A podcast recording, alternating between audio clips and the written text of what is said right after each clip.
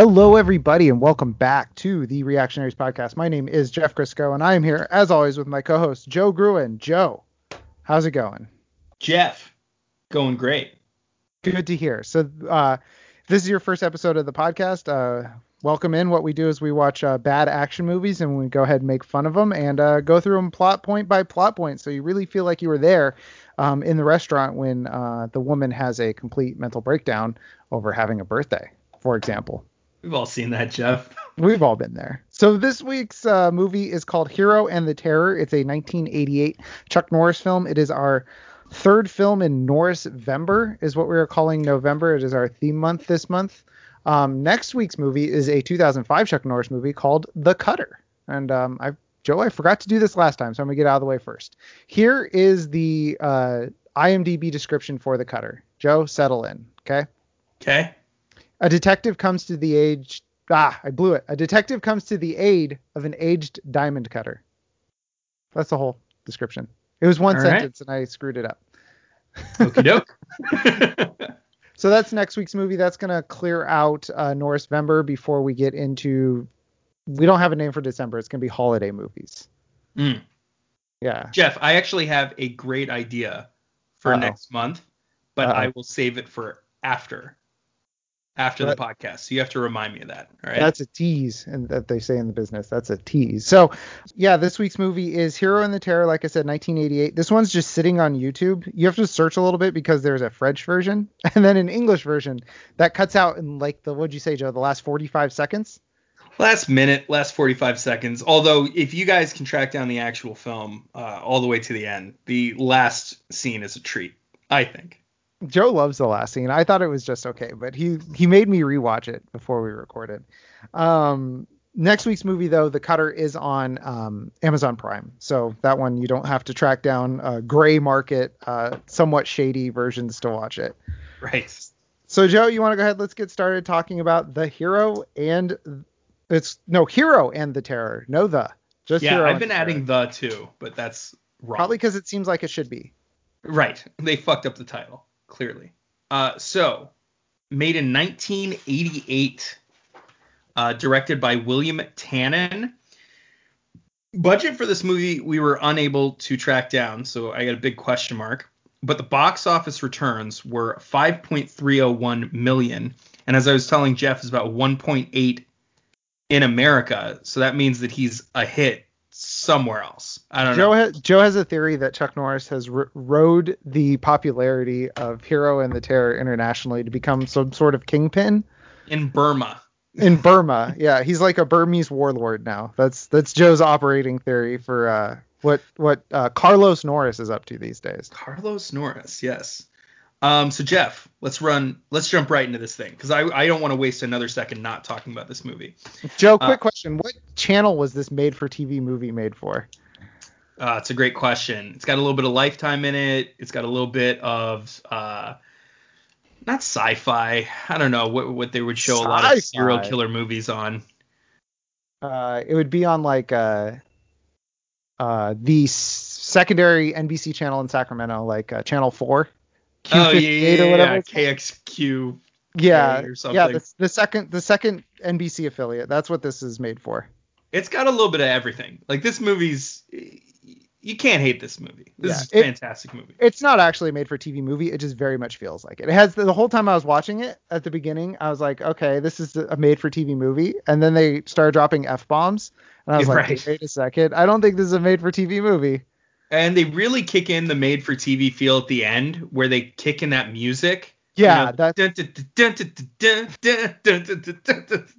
and the ending, which we'll get to, has a very much like like it that gets pushed off to the side for like tonight on you know news at 11 right right right yeah is your sponge trying to kill you um okay jeff we open up on the docks Mhm. And there's a man, he's carrying a woman's body under the docks. Two cops arrive. One of them is Chuck Norris, and his name is Danny.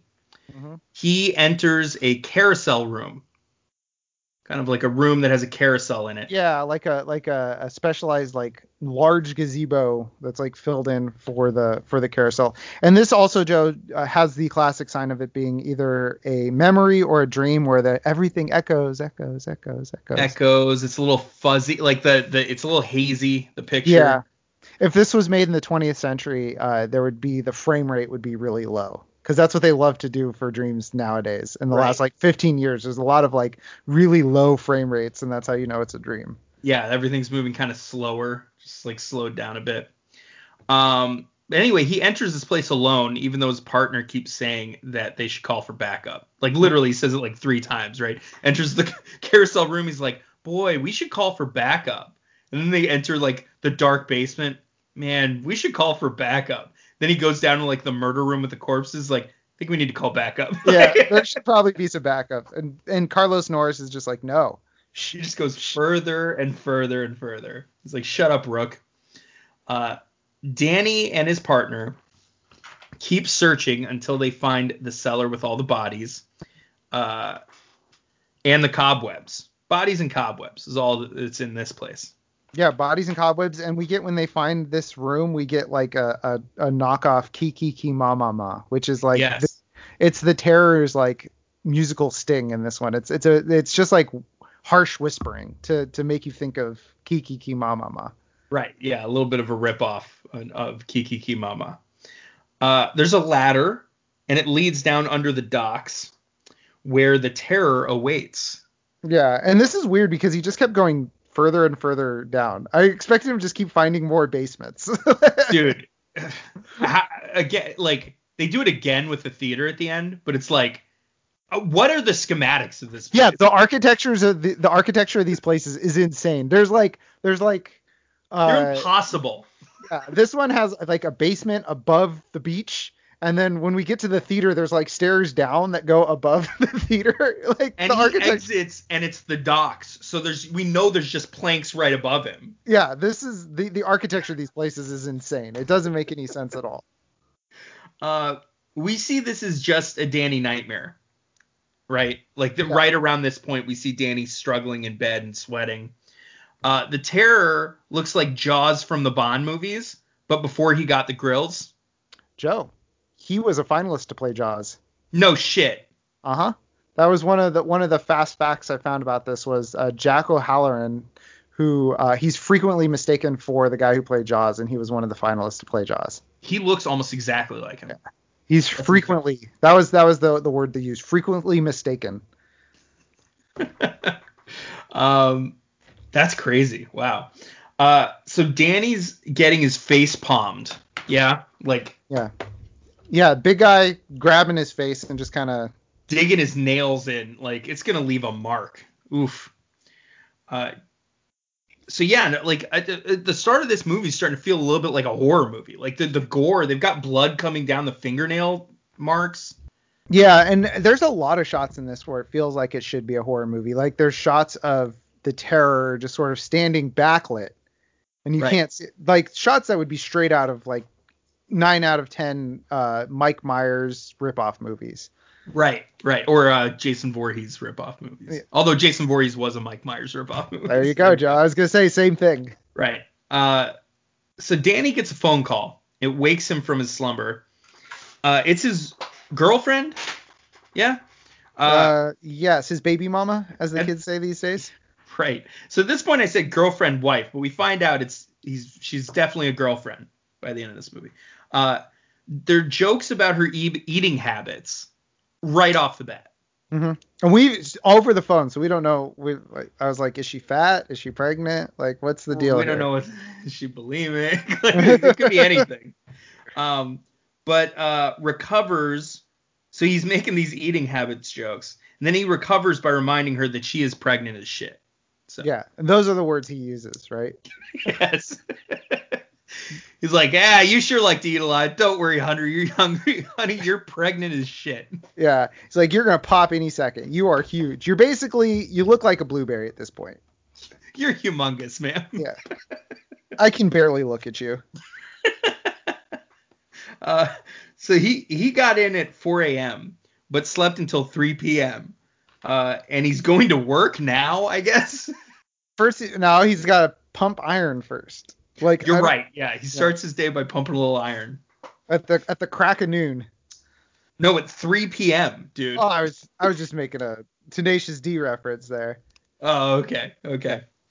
Um, Norris has a body at 60 that I never had my whole life. Fuck this guy.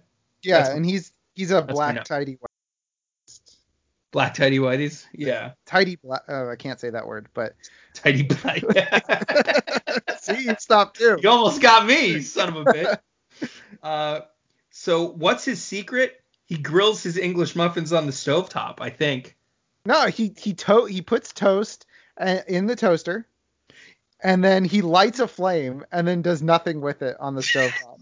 Oh, okay. Because I only saw him put the the toast or English muffins and then light the stove, and I'm like, is he putting? Is he grilling this on the stovetop? Like No, he like happening? yeah, he puts it in the toaster, and then he lights the flame on the on his stove, and then and he then just walks away. it turns and fr- has a freak out. But the only thing on his stove is a wok, so I wanted to know if he was gonna like have some stir fry for breakfast. That'd be amazing. Yeah, stir fry and little- toast. Make a little ramen. Joe, you know where they have stir fry and toast for breakfast? Uh, Burma.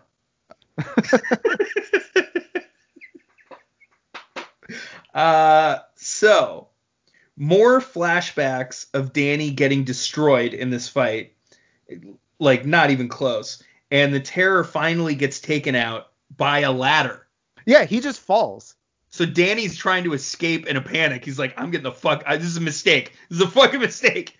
And then the the uh, terror's like, "Not so fast." He starts climbing, but it's too heavy. He's too heavy for the weight of the ladder. It snaps, and he cracks his like chin Yeah, on the fucking post. yeah. Chuck Norris does nothing. Nothing. Nothing. Nothing. He gets he gets he finds the crazy room with the dead bodies. He gets worked over by this guy, and then this guy essentially like does a, a, a Mr. Magoo routine, slams his head into the, the ladder and gets knocked out, and then Chuck Norris Right. is the hero. Yeah. So the partner and the other cops arrive, and they all call Danny a hero. Oh boy, I'm sure he loves that. Yes. Um. So this is like, uh, yeah. Okay, we'll get to that. So the, we go to the station. Uh, Danny says hi to a jacked, bald mustache guy before he goes into work. Looks suspiciously like Kowalski. Was that his name? Oh, from uh, uh Breaker Breaker. No, uh, Breaker Breaker Breaker. Breaker. The fat, bald guy with the mustache. Oh, oh, Kowalski. I was thinking of um, the only good cop in uh, last week's movie. He does look like Kowalski. Uh, his name was like Menk. Uh, Oh yeah, yeah. No, the Jewish guy. No. yeah, Uh, no, this guy looks like that fat biker guy. fine. But- But like he went on a diet and got super jacked. Uh, I said, "Oh wait, this is the gym. Now we get a weightlifting montage." Yeah, and but we don't get a montage though. That's the thing. We get him lifting one weight one time, and everybody getting super impressed by it. No, but then he's also doing like the chest stuff. Oh yeah, that's right. That's right. he does like the flies and the yeah. sit-ups and leg stuff. Um, so Danny benches 365 pounds, which yeah, right, asshole. Uh, I did the weight. I did the math too. 365. Isn't that what you came to? 365. Yeah, and I said I said that's impressive, but it's not that impressive. Dude, that's crazy for him. That's a that's a good amount, but they're he's talking like 170. so. That's not that much.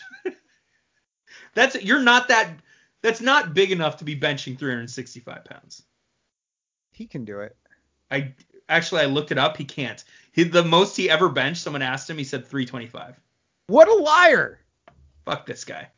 Joe, I'm starting to think Chuck Norris might not be on the up and up. I'm turning on Chuck, Jeff. I'm turning on Chuck. Joe, that's that's your motto when you watch your favorite TV show. Chuck. I'm You say I'm turning on Chuck. Everyone out of the room. Uh, everyone should find someone who loves them as much as Danny spotters love yelling into his face. Dude, and that's all they do for spotting. They're nowhere near the bar. They're just Nope. standing they're standing on either side of his head just yelling at him. Yelling like into his mouth. Like Which Joe, I would do I, I that's a, that's another thing that COVID's taken from us. Yelling Oh. into somebody else's mouth. It's just while not you're spotting anymore. them at the gym. Yeah. Yeah. Sometimes I'll just wait at the gym. and I'll uh, look for a guy that I really want to shout into their mouth. I like I have this mental image of you just like completely kitted out, like gloves, the weight belt. You're just wandering around being like, "Hey, a spot? Hey, a spot?" you never lift any weights, but you're just in there to just yell in people's faces. I'm there to spot and get my anger out. Yeah. Uh, one of the I just start like yelling at him like he's my dad. Um. by the way, Joe, uh, did you write down the things that they yelled at him? No, I missed it. Uh, Bill, who we find out later his name's Bill, and I have a great uh, mnemonic so you can remember the difference between Bill and Dwight, his two uh, partners. But Bill yells in his face, "Treat it like a lady," Ah. which Wait, is Dwight also one of the spotters? Because I thought No. the two spotters. No, the other spotter's a dude that never shows up. he's again, just a random guy who never shows up again. But Joe, just some there's jabroni. but there's an easy mnemonic to remember Dwight and, and Bill. Okay. Uh, Joe, Did you write uh, them on your hands like Homer? I was gonna say Lenny and Carl.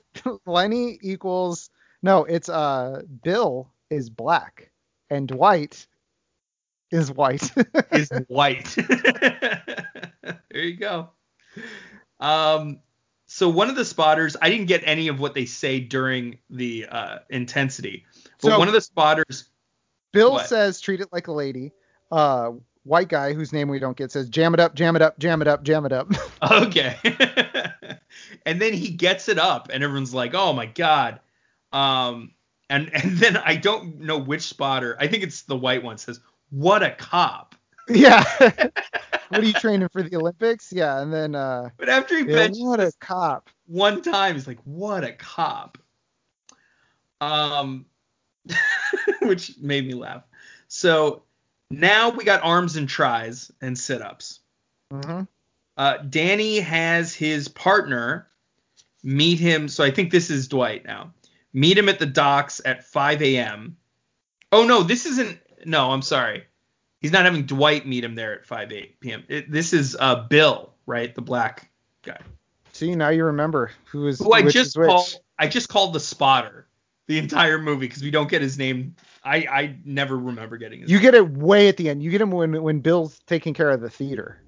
That's when you get his name. It's like like way later in the movie you get Bill's name. right right right. right. Um, so Danny has Bill meet him at the docks at 5 a.m. They exchange a fish vagina joke that I barely get on second viewing. It was um Do you do you remember this joke? yeah, it says uh it, I it didn't make sense to me, Joe. It didn't. It just fell flat, and I was like, I I think that's what they're going for, but It was- could I could be totally wrong. It was like uh remember the 14-year-old's idea of a party in uh Yeah, this is the 14 year old's idea of gym gym banter, Yeah, of of uh, locker room talk. right? Uh, now we're at the apartment, at Danny's apartment, and Danny and his pregnant girlfriend Kate was that it was it K Kay. or Kate? K K A Y. Oh, it's K. Okay, well now I gotta write a Y.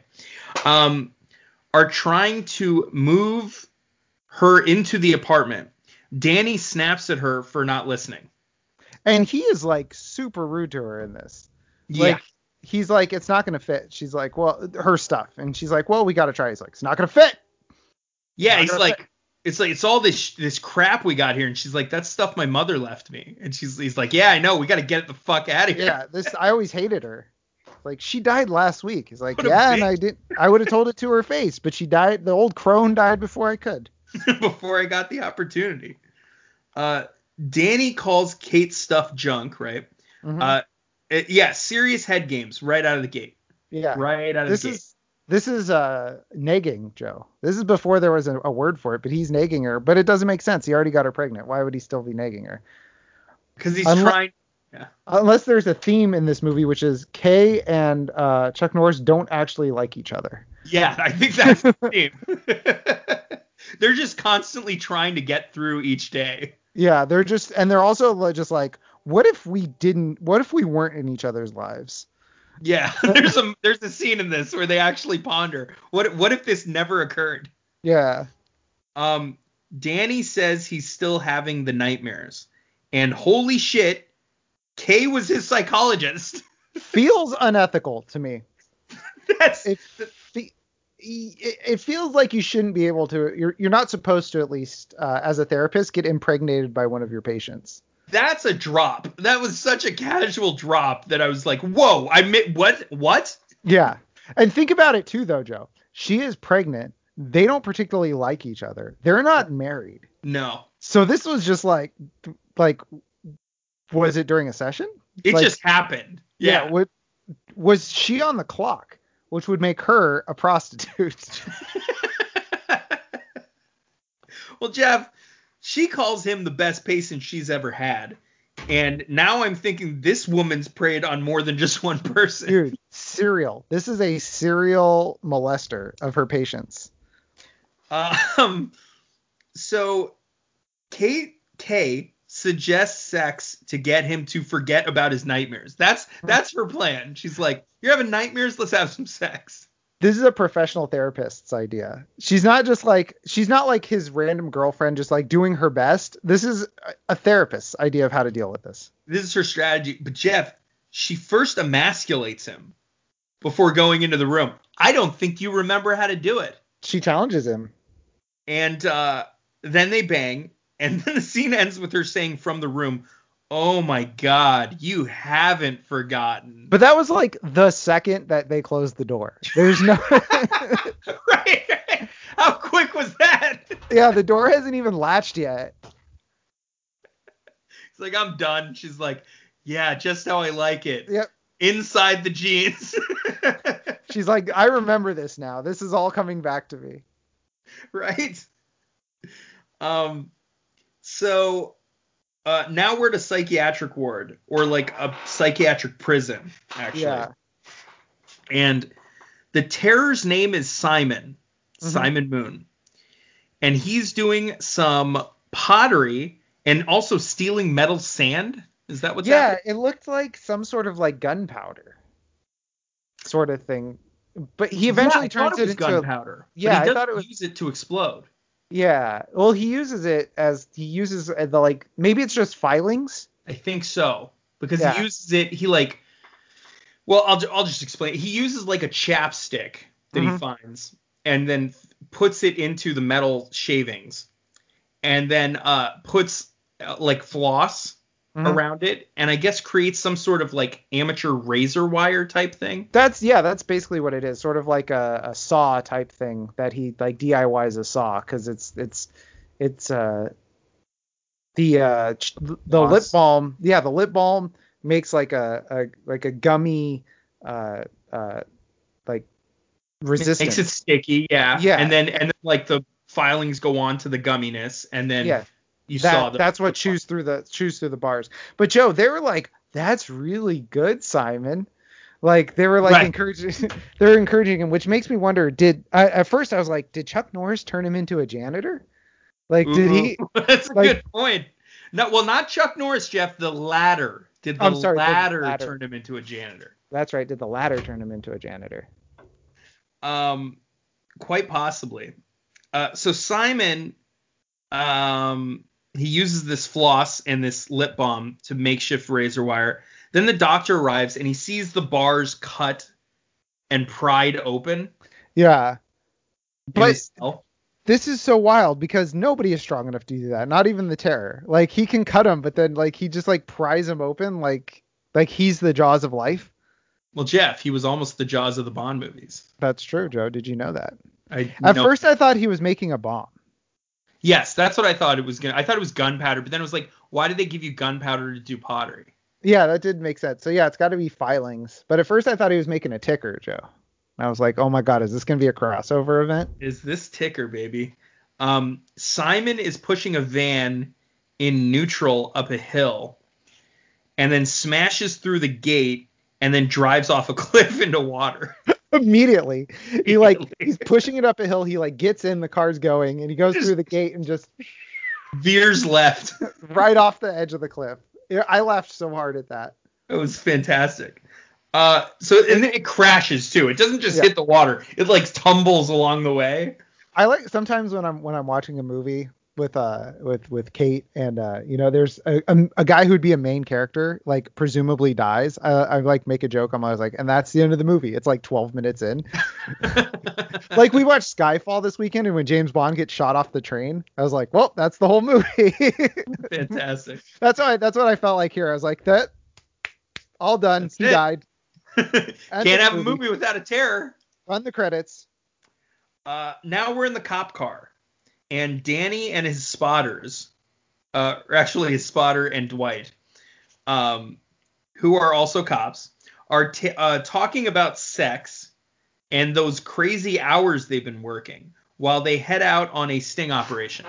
Yeah, and it's one of those things where um, he's like, "Well, you forgot how to have sex, didn't you, Chuck Norris?" He's like, "I didn't forget how to have sex." They're like, "Yeah, you did." Why do people keep saying that? Yeah, why do people keep saying that about me? It's so mean. Okay, so they're heading to the sting operation in the car, and Danny hears over the radio that Simon has escaped from his his prison. His uh, the the janitor, His uh, the, the- janitor. the, post janitoring. What would be the verb for turning somebody into a janitor? Janitorizing.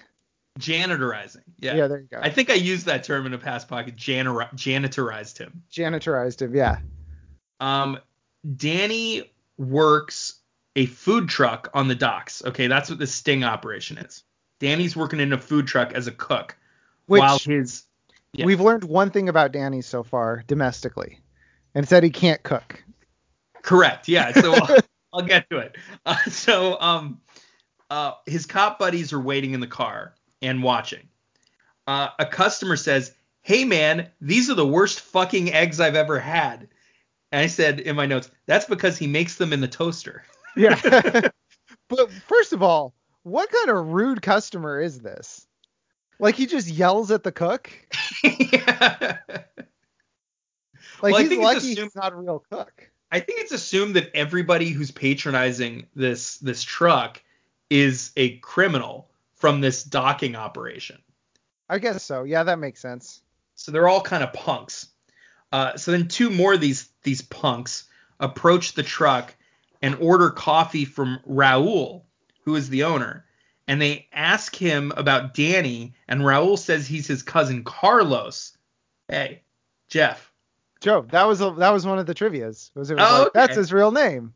uh, who only knows how to say C. Yeah, which I feel like there's a lot of people named Carlos who don't speak Spanish.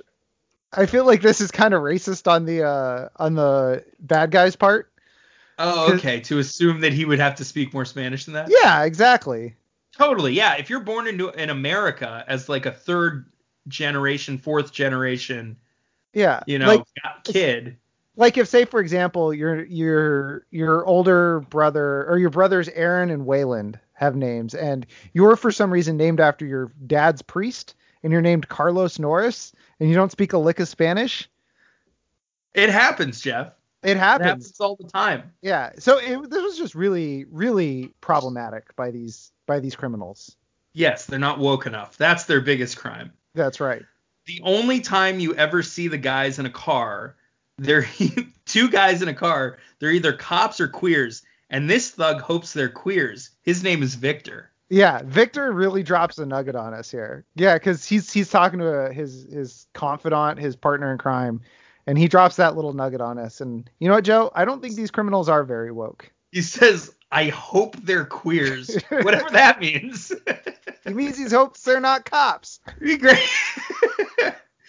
be great if he like like goes over to like like like that's He like walks over, he's like, "Hey, you guys gay? I'm fine with it. You guys. He just like stalks up on people's cars and like like hopes, you know. The writer was saw the steers and queers scene and was like, "I can work with this." I can twist this a little, make it my Yeah. own. He def that's definitely what happened. The uh that's Full Metal Jacket, right? Yes. Yeah, the the only two things come from Texas, steers and queers. Hundred percent saw that Dude, scene and was like, "I can work with that." You could make like 15 to 20 different movies just off of the offshoot comments that R. Lee Ermey makes in Yeah. uh, Twi- uh, Full Metal Jacket. Um, Danny draws a gun on Victor, and some asshole who's not even involved throws a crate at Danny. Just first Um, reaction. Doesn't very bad at keeping his cover. Doesn't know why the gun was pulled. Just starts throwing crates at. at, All right, at- it's great throwing time. you. I um, like to think that they're at their hideout, and he's like, you know what we should do is we should make these crates more throwable. And they're like, they're like, James, seriously, all your suggestions are about throwing crates. Like you need to cut it out. When are we gonna throw crates? the, the crates hold the drugs, and it can't just be drugs. It has to be ice and fish, and then drugs underneath. So they have to be sturdy. Do you understand that, James? James, we can't be throwing we can't be throwing crates. And I, I like to think that everybody gets away and he's like, Who's laughing about throwing crates now? Huh? Huh? Huh? Yeah, Huh? that's right. That's right. I'm a Remember this face. It's going places. I'm a visionary, baby. Um.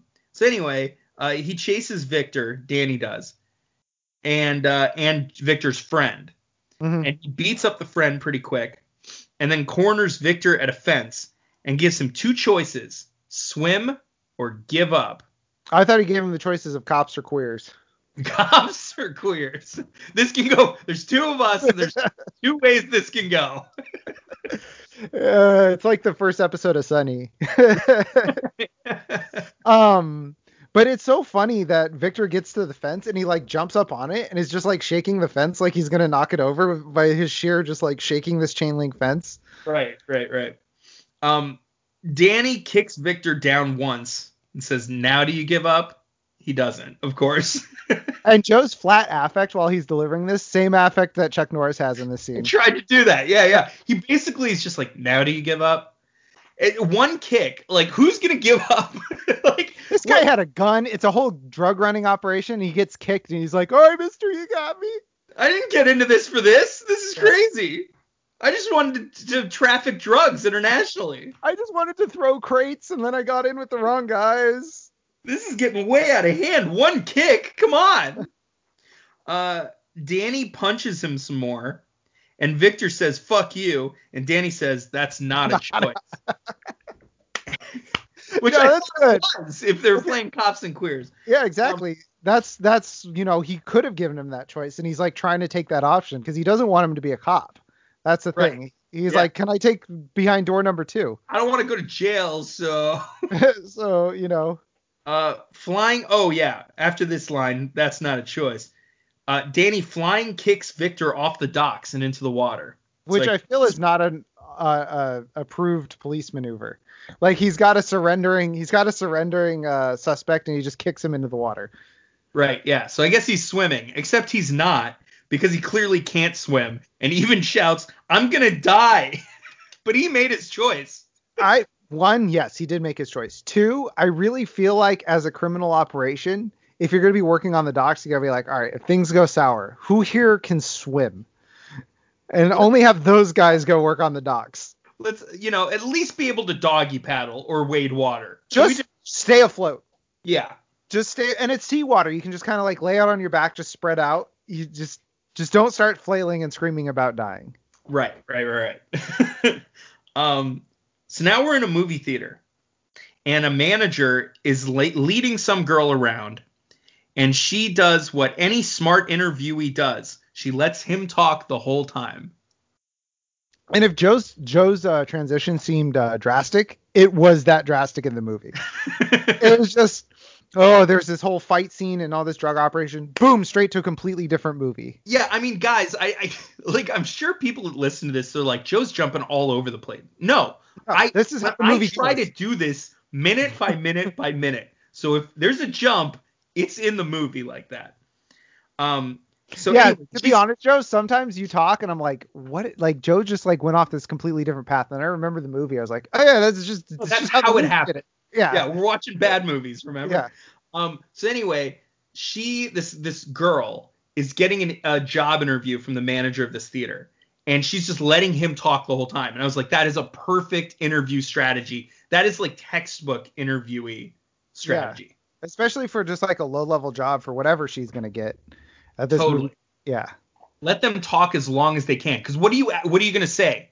Like, oh yeah, I have tons of experience tearing tickets at the front. Yeah. well it's like the dave chappelle joke where he's like well why do you want to work here it's, i've always i've always had a love of tearing tickets in half it's like i'm broke i need a job what are you talking about, you idiot? Where do you see yourself in five years? Not here. How about Not that? here. Hopefully not here. Fingers crossed. She she gets the job, but not until um. Oh wait wait wait. Before that, um, how does this guy, this manager, know that she's a priest preacher's daughter? Is that a legal question to ask? Yeah, it was. It seems very uh, irrelevant to the to the to the proceedings. And he bases his whole judgment offer off that. Oh, she's a preacher's daughter, so she's trustworthy. Well, Joe, you're just saying this because you're like, well, what if she was a rabbi's daughter? What would he We say? We all that- know what that means. Yeah. She's not getting the job. She's definitely not getting the cash register job. Disclaimer: Joe is Jewish. He could say these things. yes, I'm Jewish. All right. Moving on. You Uh, said that like it was a sad, uh, like uh, admission. No, but I mean, it's sad that I have to say that. You should be able to say a good Jewish joke now and again. Um, except for you, of course. We've established. yeah, I'm not allowed to. I'm not allowed. She gets the job, but not until she promises not to steal from him. What, what does he think she is, Jewish? No. Uh, Hey. but I uh, like this that that's like the one criteria of this job. He's like, "Do you want this job?" She's like, "Yeah." He's like, "Are you gonna steal from me?" She's like, "No." Like, you I was like, job." this girl knows how to interview. Yeah. I want to. I that's want to see the people who interviewed before her. Are you gonna steal from me? I don't like that pause. I'll pause. Yeah. Are you gonna steal from me? Anything you want. What? um, this girl's way too stoked to work in a movie theater. She's like super excited, and she thinks this job will lead to whole new hairdos, mannequins, and boyfriends. Joe, it's manicures. Oh, why did I put mannequins? I looked at that for a second. I was like, what in God's name was I talking about? Yeah, she, she gets this low level, just like ticket taker job, and is like, she thinks it's gonna turn her whole life around. This like minimum wage job. Dude, it's like the first step to like an awesome life. She's like, She- first comes the hairdo, then comes the manicure, then the new boyfriend. She's like, she's like, I'm gonna be working in a movie theater. You know who else works in a movie theater? Julia Roberts. you know who else is in the film industry? Brad Pitt. I'm gonna be Brad Pitt's girlfriend. That's the plan. Uh, she better get that crooked neck figure, uh, fixed first though, because the terror just snapped it. Yeah, he comes out. Okay. The terror, the the horror. Is it the terror or the horror? The terror, baby. I thought it was the horror. I wrote the The- horror, the whole movie.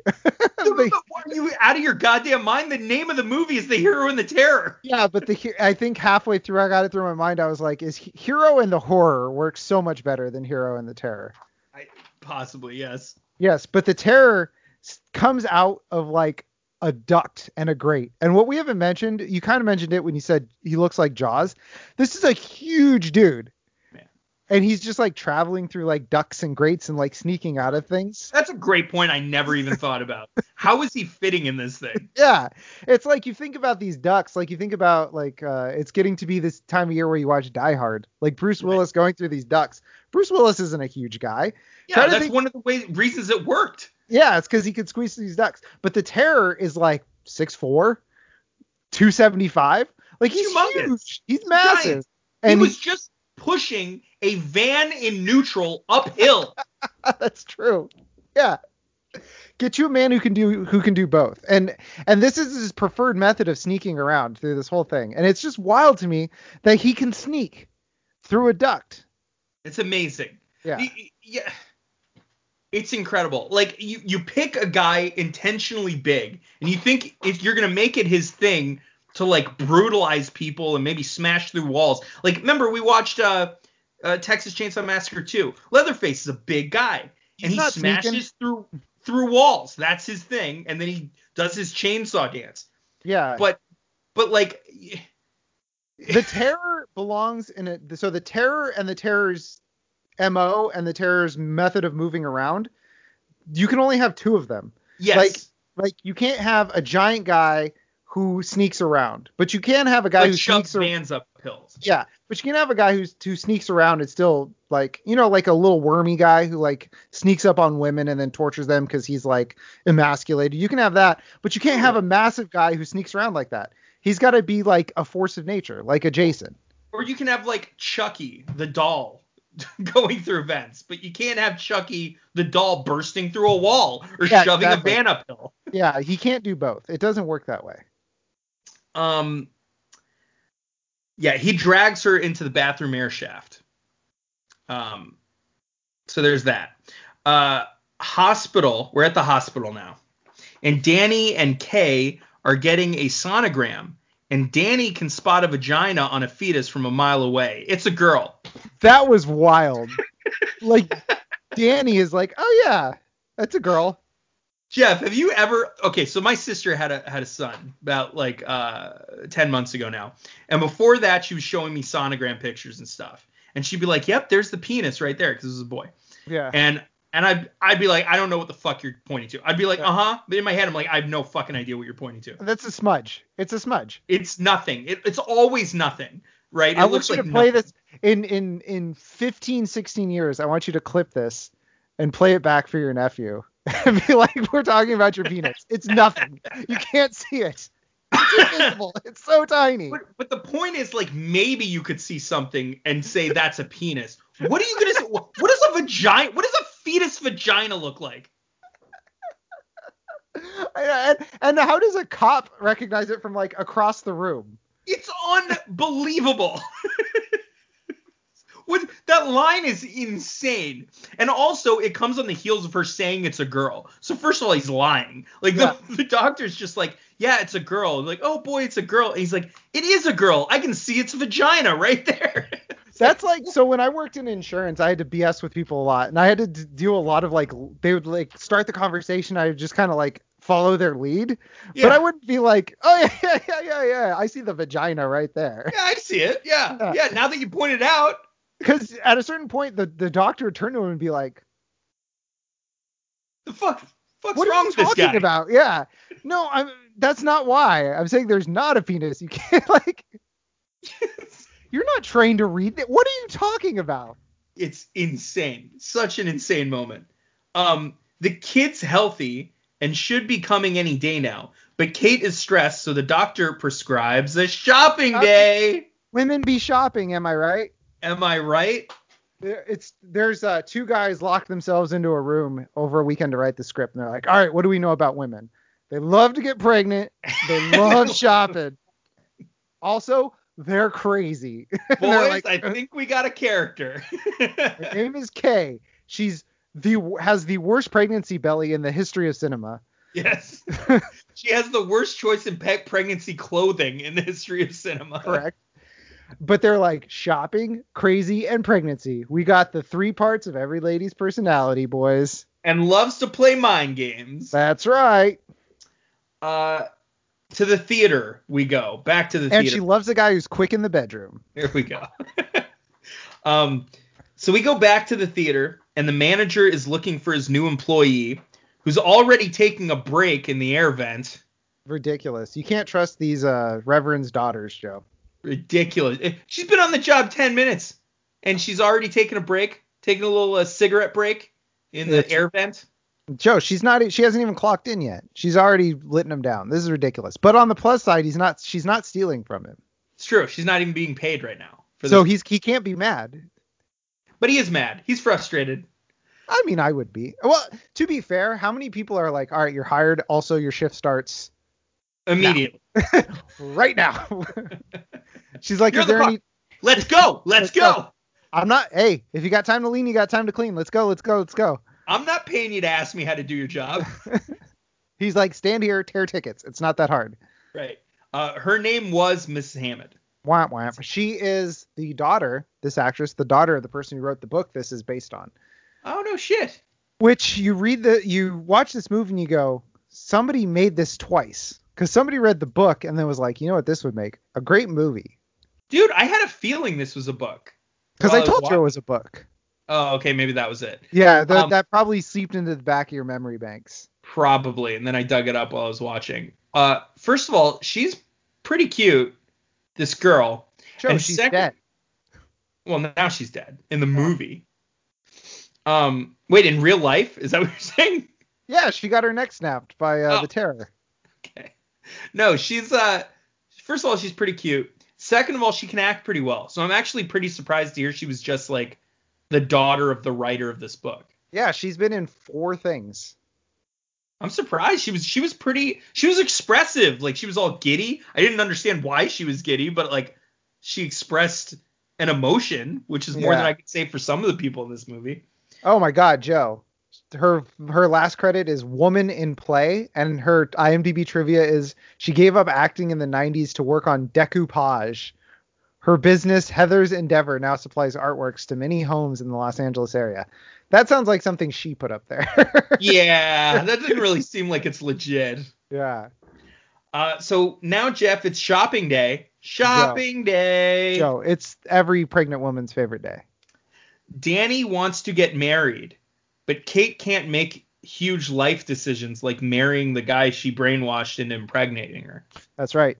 She can only play mind games. She's not allowed. She can't trust herself with decisions. She can only meddle in other people's lives. Because in in marriages, two people are equal, and she won't accept that. She needs that the power. ruins- Yeah. It ruins the dynamic here. Joe, what what they don't talk about is she has like there's Danny's. There's like six Danny's out there.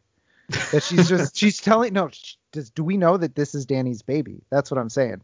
She's got like five other guys that she's leading along saying. Jeff, her it's so funny that you bring that up because there was a moment at the end where I felt like Danny's partner had been sleeping with his wife. the baby was gonna come out black. That's true, actually. That that scene, I have some notes about that scene that I was like, this is weird. There's some weird vibes happening in this Yeah, especially we'll, we'll get to that scene. Some of the vibes in that scene, though. Who, buddy? bizarre. Uh, so she comforts him, uh, but gets distracted by a dress 10 sizes too small for her. Yeah, real aspirational shopping. Which also, the man you ostensibly love or slash leading on to have him raise another uh, man's The baby. man you're invested in, let's just say. the that. man you're invested in, the man who you share a house with at the least, is is bearing your feelings to to you. He's he's being vulnerable to you, and you're like, hold that thought. I have to buy this dress. This dress I'll never be able to wear. This is sociopathic behavior from this woman. hold that thought. Yeah, it was. It was like a hold that thought moment. She runs in. She's not even just buying the dress immediately. She's like talking to the saleswoman, feeling the fabric. Well, she can't be rude to the saleswoman, Joe. She can be rude to Chuck Norris, but not the saleswoman. Totally. She has Chuck Norris down here, and she the the other one she's got to treat like a human being. Uh, Danny Fonzie's a newspaper out of the dispenser and Joe. gets one for free. Chuck Norris Fonzie's a newspaper machine. That's what I wrote down. Because he doesn't put money into it. He just kind of jiggles at it and then just hits it. And he's like, and then it pops right, open. free newspaper. Which Uh, he's a cop. He should not be stealing things. No, he shouldn't. Uh, but then every time he does something illegal, he has to do something super heroic. That's right. And it's so- illegal to burn eggs. So he took the guys out at the docks. Right, right, right. so he right. stole a newspaper and now he has to. Stop a purse thief with an arm clothesline. Yeah, he just sticks his arm out. And uh just what's so great about this is he's just like walks away. Like like he does he, Well, Kate comes out and says, like, what did he do? he ran and, uh, north instead of south. Danny says he ran north instead of south. But but think of think of if you were a police officer arriving on this scene. Like you just watch a guy just clothesline this other guy. He's a the guy is a that gets clotheslined is a, a criminal that you're chasing. Right. But this random stranger just clotheslines him and then walks away. I feel like the cops would be like, whoa, whoa, whoa, whoa, whoa, whoa, whoa, buddy. What's Buddy, going on here? What's going on here? Yeah. Why are you just clotheslining people?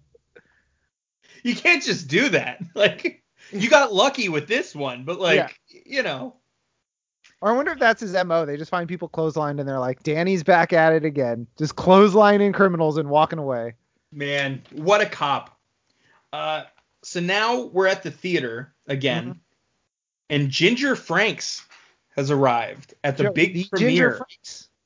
The Ginger not- Franks. the Ginger Franks, uh, along with the mayor, played by our old friend Dan from Force of One. That's right. And Joe. He, uh, Dan Rollins. And the right? man. Some people called him Dan. Some people called him Rollins. He had two names he went by in that movie. Joe, what is his name in this movie? Is it Mayor Rollins? No, he has no name. They just always refer to him as the mayor. Like there's a there's a a, a scene when they're like in introducing people and they're like blah blah blah blah blah blah the mayor blah blah blah. Right, they right. could have given him a name and they just chose not to. There's another scene where um Danny is yelling at the mayor, or like not even yelling really. He's just saying, "I'm not going to do this," and then like the assistant comes and goes, "Whoa, whoa, whoa! This is the mayor you're talking to." yeah. he has no name in the credits. They just call him the mayor. right. Um. So your theory is that this is Rollins, That's my theory. And that Chuck Norris got so much brain damage that he doesn't remember that he used to be his corrupt partner. Well, Joe, what was Chuck Norris into when he was his corrupt with a corrupt police officer in a force of one? Martial arts. That's right. Got kicked in the head too many times. Mm. Now he ha- that's why he has CTE and PTSD and all kinds of letters. He had too many neck takedowns. Yeah, he, he lost uh, air to his brain too many times and uh, he forgot about Rollins. Or he just neck took down Rollins so many times that Rollins like turned good. Oh, he reversed the curse on Rollins. Yeah. Got him Wow. focused on his political career. I like that theory. And then he's gonna walk up to him and be like, "Orange chicken," and he's gonna like snap out of it because he's a sleeper agent, and then he's gonna become evil again. Oh, I was just gonna think he snaps back to like the fight scene, the um the scene in the arena. He's like looks for an old lady to grab and point a gun to. No, but he's a sleeper agent now as the mayor. That's why he doesn't have a name. ah. Um. So Ginger gets a red carpet interview and she bombs the first question. The interviewer asks, "The new movie War and Love. What will we see in it?" And Ginger says, "Well, it's a very exciting, thrilling movie. I'm very thrilled about it. Thank you." And she walks away. And the interviewer, I was so distracted because I was like, "Is that Geraldo?" And then as this scene was happening, I had to look up that it wasn't Geraldo Rivera because this dude looked exactly like It's a- Geraldo. it's a knockoff Geraldo. Yeah. Um, but I love that answer. Just Yeah. such a non-answer. Dude, that is the classic like uh, actor who's on a, a media tour that doesn't want to be on it, like a media junket. They're like, "How how did you feel in this scene?" "Oh, thank you very much. We had a lot of uh, fun making this movie. It was Yeah. uh, it was it was a blast. Thank you." I'm just gonna say the same thing to everyone, no matter Yeah. what they ask. He's, Uh, she's like, "Both teams played hard." Both right? She gets it wrong. Um, that would be great if Mayor Tuberville, or he's not Mayor Tuberville, a Senator Tuberville, um, oh God, yeah, Tommy Tuberville. Yeah. like in his fucking acceptance speech, they were like, uh, "So what are your plans?" Like, like, uh, uh, Teddy's like, "Well, team played hard." Uh, yeah, we're gonna go out there, give it a uh, my my plan for my first term is uh, I'm gonna go give 110 percent. Uh, you know, uh, success is equal parts uh, preparation, inspiration, and uh, uh, perspiration. You know, it's it's uh, you know, we're just gonna we're just gonna go out there, put our best foot forward, and uh, you know, whatever team wins wins. It's like, Senator, the question was about Iraq. questions about the budget. yeah. Um, Mayor brags about restoring the theater. Mhm. Um, so the manager's name, he's bragging to the manager, or the manager's around, and the manager, we find out his name is George. Uh, the assistant tells the mayor that he needs to speak to Kozwalski tonight, but Mhm. he seems nonchalant about that, very disinterested. And also doesn't come up again. nope, it's gone forever. But this is where there was a great a great line where he's like, "The champagne's imported," and they're like, "Oh, from where?" He's like, "Indiana." I was like, Oh. I was like, they make so much champagne in California. What's wrong with you?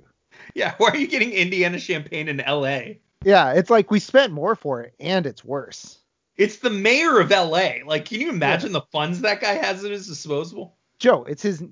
Um, we all know his name, the mayor, The mayor. the mayor, Uh, Ginger takes a bathroom break. and her Uh, partner is freaking out. Yeah. The guy she came here with was like, "It's gonna start. It's gonna start. You're gonna be late. It's gonna be start. w- w- What are you doing?" And- I, f- I feel like the star of the movie is allowed to be a couple minutes late to the screening starting. Yeah, I feel like she she's seen it basically. Yeah, I, I, I feel like she lived it a little bit. Um, but she, yes, totally nonchalant about it. She could give a shit. And so Ginger takes a bathroom break, and then all the ladies are kind of rushing out when the there's like the light flickers or something, and they're like, "Oh, it's starting." Yeah, I think that's the like two minute warning for the show to start is the like flickers in the bathroom so that people know to get out. To get or finish up and get out. And she's mm-hmm. like, oh my god, they never start these things on time anyway. Who cares? She's been to a couple movies, you know, where there's like six trailers in front of the movie now, where she's not too worried about getting to her seat. Yeah, this is the 80s. They've already got trailers like gumming up the works at the beginning. Yeah. But anyway, she ends up alone in this bathroom. Uh, the mayor is saying something about the Rams and that the theater restoration cost him 14 mil. But he does mention the Rams, right? Yeah, the LA Rams. He said I can't handle this and the Rams because I guess right. the Rams sucked. Yeah, this was. The, I mean, this was uh, uh same old sorry ass Rams era. So that's right. Uh, Ginger won't be getting any more roles as straight necked women because the terror just snapped her neck. That's his. I'm starting to notice a trend here, Jeff. A lot of neck snaps. A lot of neck snapping. Um, so now we're at a crime scene. Danny shows up to a crime scene where they found Ginger Franks' body. The mayor's assistant, named Sal, is pestering Danny to talk and tells him that they think Simon Moon did this. Yeah. And the manager really just wants to go home. He's like, "Yeah, yeah, I found this dead body." Which why? Okay. Where this dead body's just like out in a field and the manager from the theater shows up, like I don't think he needs to be there. This is like Chuck Norris in a Force of One levels of like, why are you at this crime scene? Like, right, yeah. You don't need to be. You are potentially a suspect. She died on your watch. Like, what are you doing here? Well, he's still looking for that um that tardy uh, new employee. he's still looking. Yeah, he's looking for uh, Betsy. Yeah, Betsy. He, what happened? He actually found the body because he he saw the dead woman in the park. He's like, I bet that's Betsy, and he like stormed She's over. Taking a nap in the park. You better have an excuse. um, Danny says he'll rip Sal's tongue out if he calls him hero again, which seems like a bit of an overreaction. yeah, he'd like just presumably just met this guy, or actually he probably interacts with him quite frequently, but somebody on this team's a huge jerk.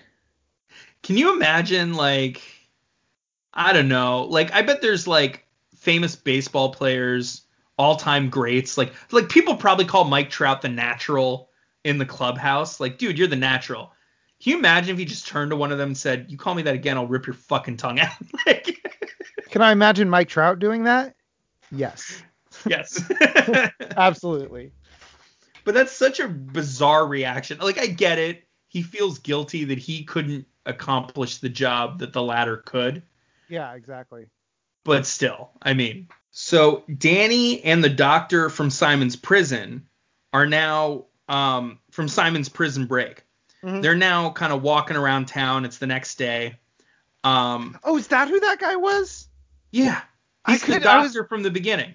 I I thought I was just like, this is just another character they introduced. I didn't I didn't catch that. I was so confused as to who this guy was. Well, it's because he doesn't show up again in this movie after this scene, and he's actually a big time actor. He's the only other actor that I know about in this movie. Yeah. Like he's the only other actor I've seen in any other movie in this movie.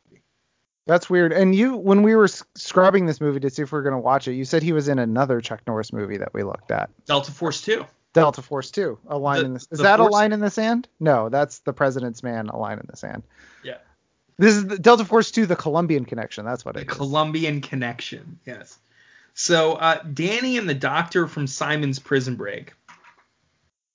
Um, they're talking on the street about Simon's evil, and the doctor knows that Danny got his ass kicked that day. He's like the mm-hmm. only one that knows. yeah, he's like, don't worry, buddy. This the fact that uh, he was defeated by gravity and not you, your secret's safe with me. Right, right. um, Danny pivots the conversation. Why doesn't he rape them? He asks. yeah, normal, normal question.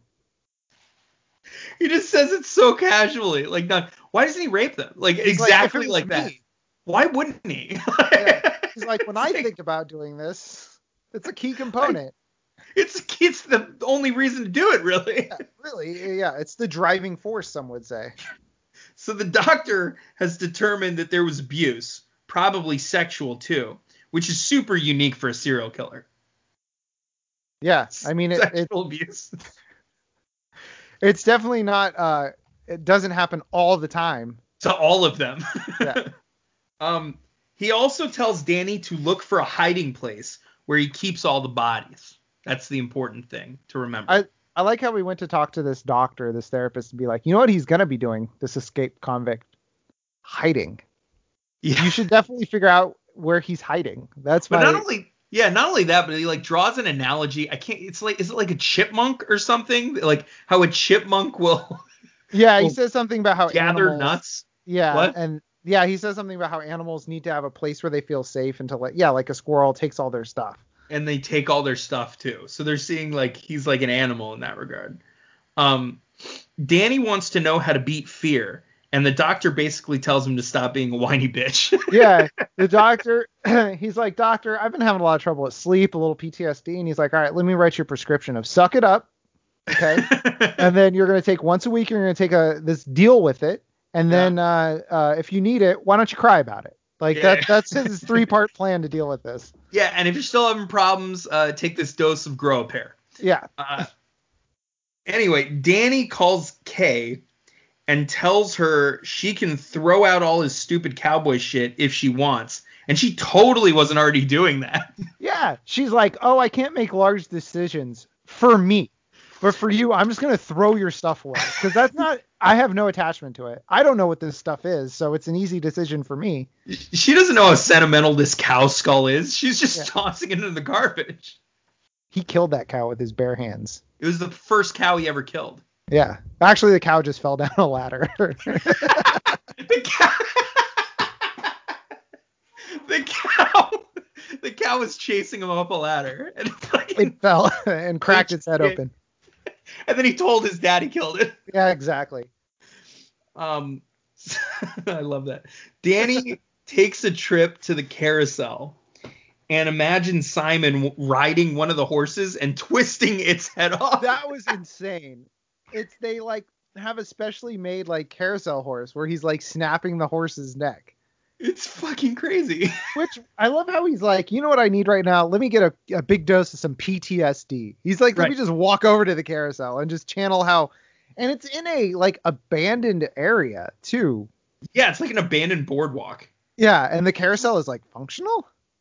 I guess. I don't think it was operating. I think he was imagining it operating. He's just crazy. He just he's just like, let me get a hit of that crazy real quick. Oh no, you're right. It is operating because there's children on it. Yeah, because the lady walks up and be like, you want to ride?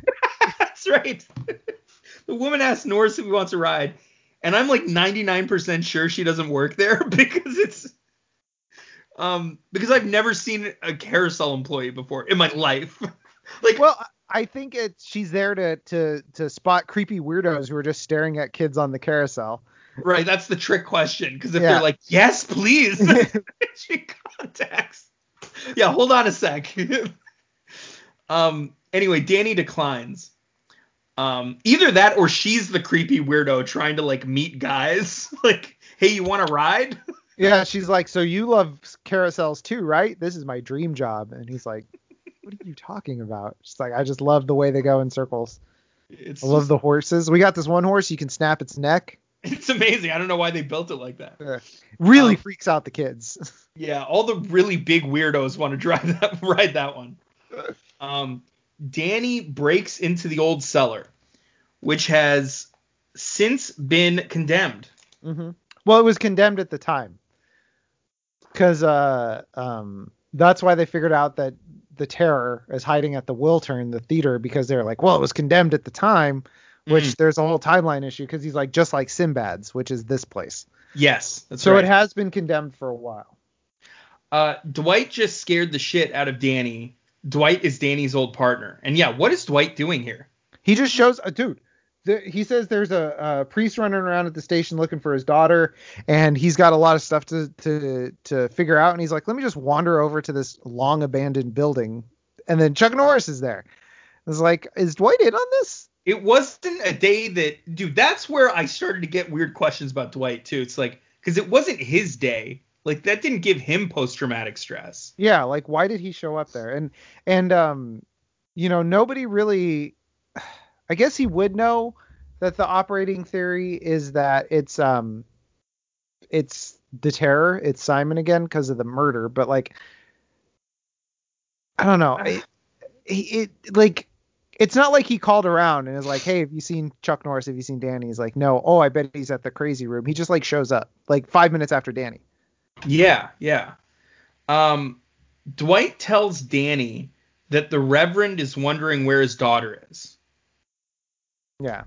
Um, Danny heads to the mayor's office. Uh, and the mayor wants Danny. Oh, by the way, this scene where he's walking in and past all these reporters, it's that's straight out of seven. Or seven, actually, this came before seven. So seven Yeah. took almost feels like seven took this scene because it's like almost an exact shot. It's I think it's the same building where Brad Pitt and um or somebody's going through and like there's a bunch of reporters around they're snapping they're asking a bunch of questions it just had like such flashback of seven when i was watching. I can see that. I can see that. Yeah, I, I can see in my mind's eye, uh, you know, Kevin Spacey being on the stairs. What do you say? Like, I think you're looking for me or something like that. no no no that was at the bank but or like at the police station I thought this um, was the, okay. Maybe I'm not. no this is the mayor's office this is like city hall Yeah, but I I- maybe I'm misremembering the scene from Seven you're referencing then. Uh it's it's a scene where it's either the cops or like uh the da or something is like marching through all of these like guys and if you watch Joe, it, I have one question for you, Joe. What's in the box? what's in the box What's in the box? Who knows? Um, uh, someone with a snap neck. uh, the mayor wants Danny to tell the press that the murders have nothing to do with Simon Moon, but Danny thinks it is Simon Moon. The mayor insists that the press wants Danny, not him, because remember he's like he's like uh well I'm not gonna lie. Danny's like I'm not gonna lie, so you just tell him. And the mayor's like, oh, they don't want me, they want the hero. Yeah, he's it's very much like it's a uh, like a casting decision. He's like, you know what? I don't think I would make a very realistic person to break this news. They want you to do it. You're the goddamn mayor. Yeah, they they elected you. Chuck Norris was just there when this guy fell down a ladder. right. Um, the actress wasn't sexually molested, so it must be Simon Moon. Dude, he was so like the lab report says the actress wasn't sexually mo- like he's disappointed. Yeah. He's like, ah, come on. I was hoping she was going to be sexually molested. That that's what I love. That's what I love about this stuff. um, he's like, yeah, what a milk toast. Yeah, this is stupid. He just he just kills him. Come he just on. snaps their necks. Lame. Which, to be fair, is what I was feeling around this time. Like, can we get like an impaling or anything? Like, um, but he's supposed to be dead. Um, and besides, he's an insatiable lunatic, so there's no way he could wait this long before killing again. he, he he can't. He's he's just got to murder Joe. Um, but why was the actress left in the park? Danny says because he didn't like her. Who knows? That was my question, and I don't think it's very good police work that he had the same answer that I do, which is I don't know. but like, it was yeah no dude it was like such a weird answer like I don't know she doesn't like her. Next question. It was like it was like uh in a Force of One when they asked the chief like what were your guys doing? He's like I don't know. You tell me. you tell me. It's a, it's a suspicious answer. Yeah, it's not a, it's not a good answer. Uh, Danny proceeds to detail the thought process of a killer who found an abandoned theater and set up there until the mayor came along and renovated it. I don't understand what the timeline of this movie is. Yeah. so Simon Moon got out after we've established that she's very that Kay is very pregnant. Yes. But he set up shop in a abandoned theater, Yeah. That is now open. Well, that before any of the renovation occurred, he was there. But in this movie, he broke out after we understand that Kay is very pregnant. Yes. So how long could he have been at that theater and Kay still be very pregnant? This must have been either a speedy renovation job or um Kay is not a human being. Or Joe, Kay is not actually pregnant. It's a great question. She's wearing a fat suit underneath. Her It's not a very con- it's not a very convincing belly Jeff. That's why she buys the normal size dress because she's gonna go on a date with another guy that she's that she doesn't have to wear the fat suit for. It's perfect. And then the doctor's in on it. And it's also why um, Danny pre-ejaculates every time. She's chosen Danny as a pre-ejaculator. That way she never has to take her clothes off. That's right. Oh my God, Joe, it's the perfect crime. It's the perfect insane crime. Um, so the mayor's secretary pops in to say that the press is getting antsy. Her name is Harriet. Also the name of the secretary in A Force of One. Also, the spy, Also the spy. Harriet the spy. Um, Um, but, uh, one- One note I got here was that that hold on, I forgot to mention this is that um the terror gets gentrified. He's like, let me live in the only area I can afford, and then they build up around him, and then he gets pushed out by rich, affluent people, Good and he's just Jeff. lashing back. He's the victim here. He is the victim. That's what I was getting at, Joe. He is the victim here. The real terror is society. That's right. The real terror is capitalism. That's right. Let's talk about that. Um, so the mayor wants to stay hush about Moon living. Ah, so this it, the the villain of this scene really is capitalism because That's the right. mayor wants to say hush about Moon living at the theater so he can preserve his renovation job. and he goes, you know, like the mayor in Jaws. That worked out fine. like the Mayor in Jaws. Um, and they Is have there- a Jaws in the basement. Could have been Jaws. Okay. Uh, but they'll station a police officer there. That's his his compromise. One cop who will definitely pay attention the whole time. Totally. Um, so now we're at the presser. One reporter asks the mayor about Simon Moon. He deflects the question to Danny, who simply says, "No, it's not Simon Moon." Yep. That's the end of the end of interview. That's the whole thing. And but there's a great line where he says, "Do where the, the mayor Dan Rollins asks him uh, uh, if they have an accord, basically because he's like Chuck Norris, I need you to lie to them. He's like, do we have an accord? And Chuck Norris says, if the English translation for accord is we lie, then I pass. And then the next time we see Chuck Norris, he's like, yeah, we have an accord. Uh, I'm I'm gonna lie. I'm gonna lie. And um, here's the thing. Here is the thing, Joe Uh huh. they're just sweeping under the rug the murder of a movie star. Yeah. Like this is Yeah, a right.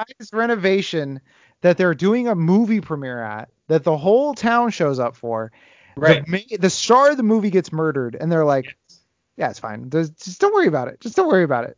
the body was out in the park, so there were Yeah. cameras there. Yes, So everyone knows. Like imagine even not a huge movie star. Like let's say Reese Witherspoon gets found dead in a park.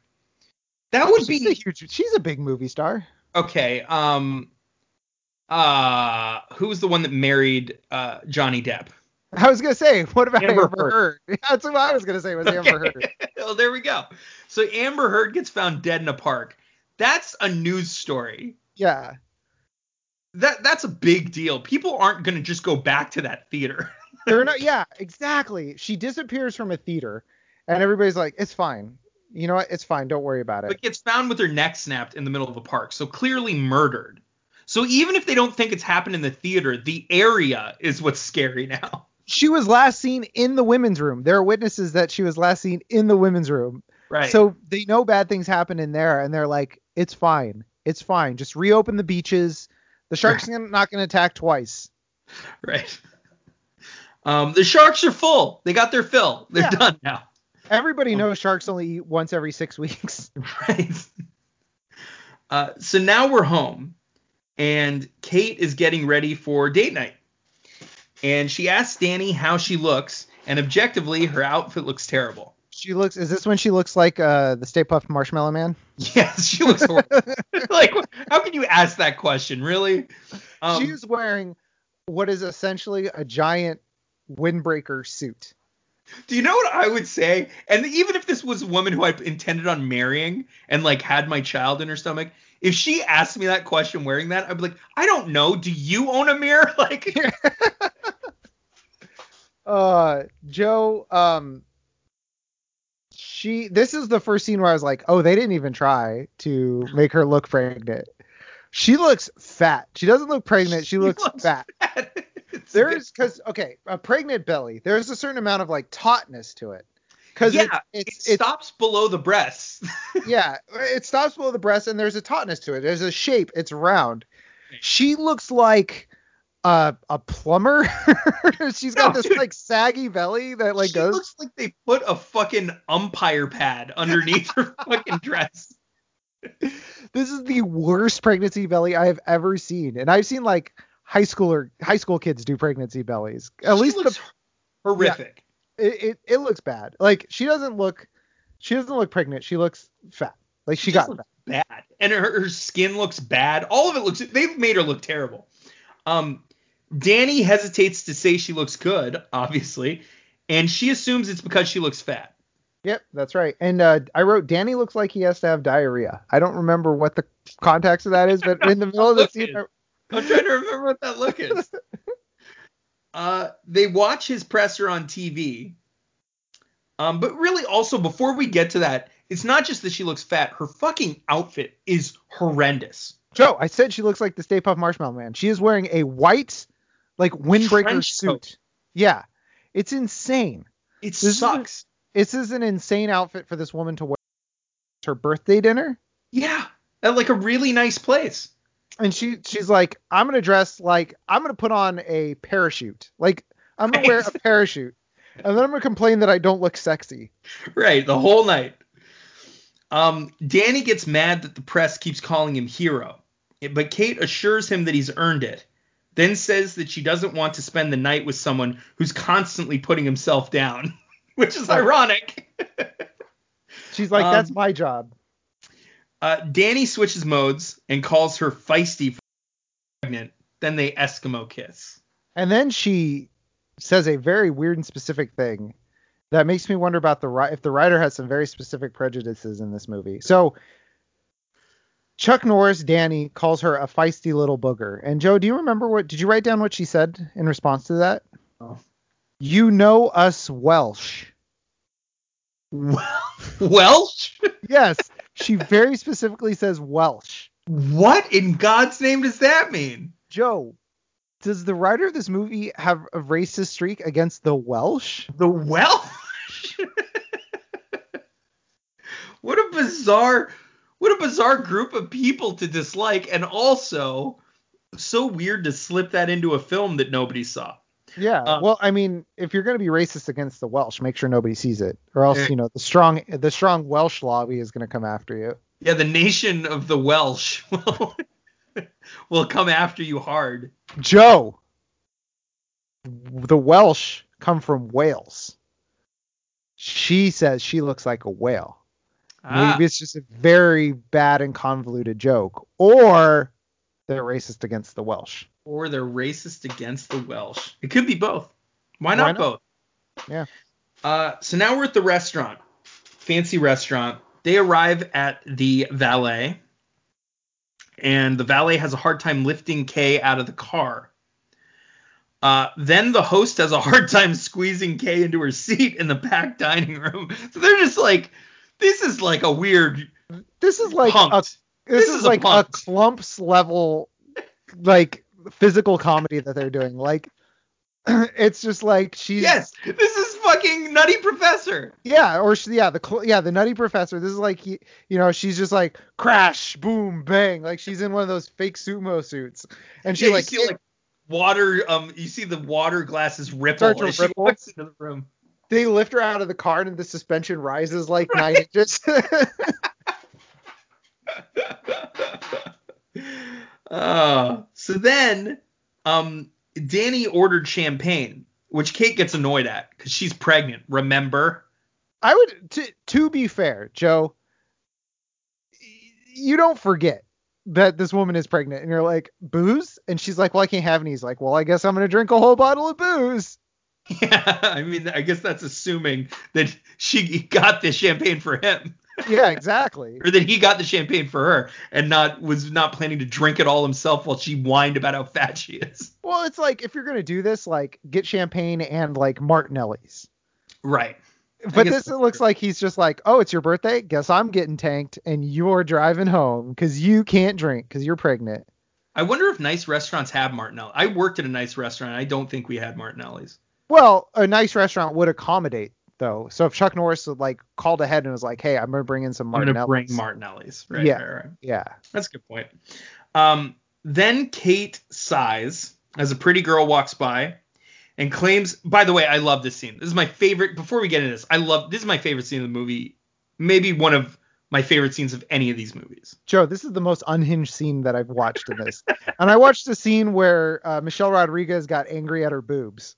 right? And and um, Leatherface tried to fuck a girl with a chainsaw and an ice Yeah. block.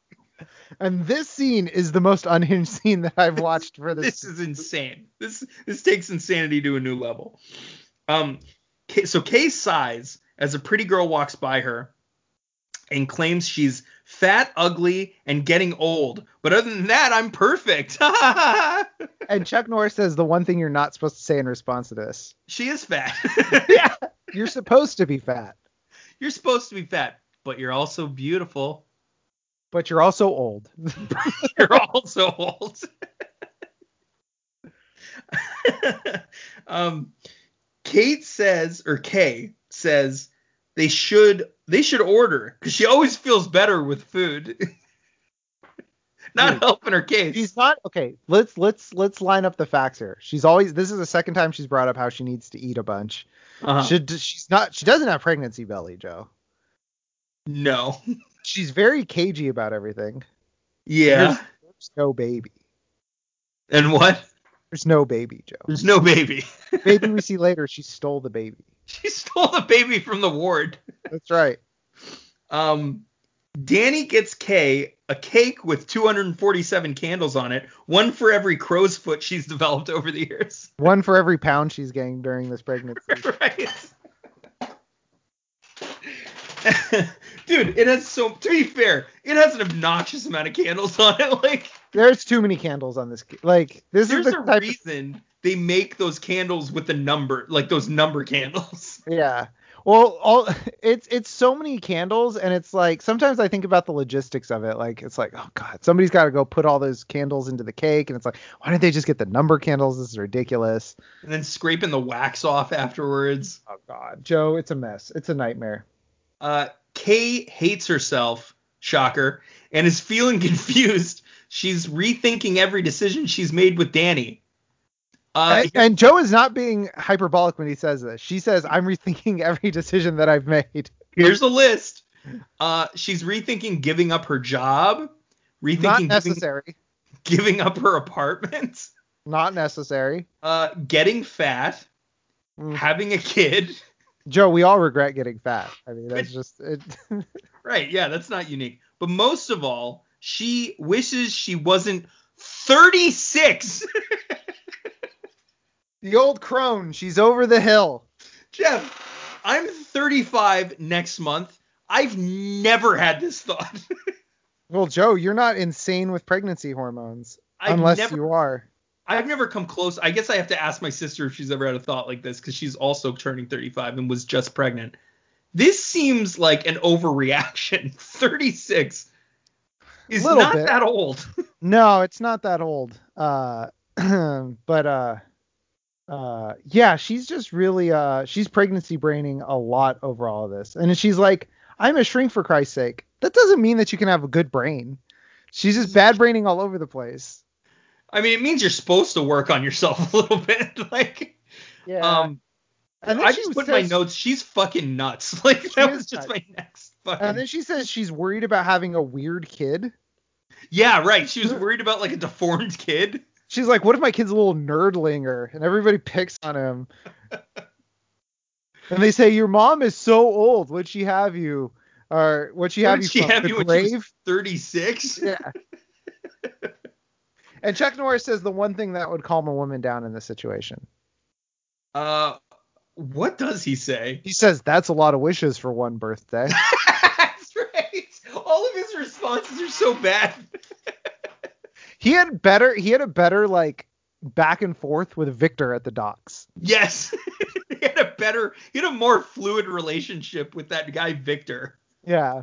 Well, I mean, he, Victor did say he wished they were queers, so Yeah, he was trying. Victor tried. I don't know. Victor's actually maybe he's actually progressive. Danny didn't put in the work. Victor was trying. Well, Danny doesn't even. We see from this, Danny is not a good partner to be with. He does not No, put in any. not.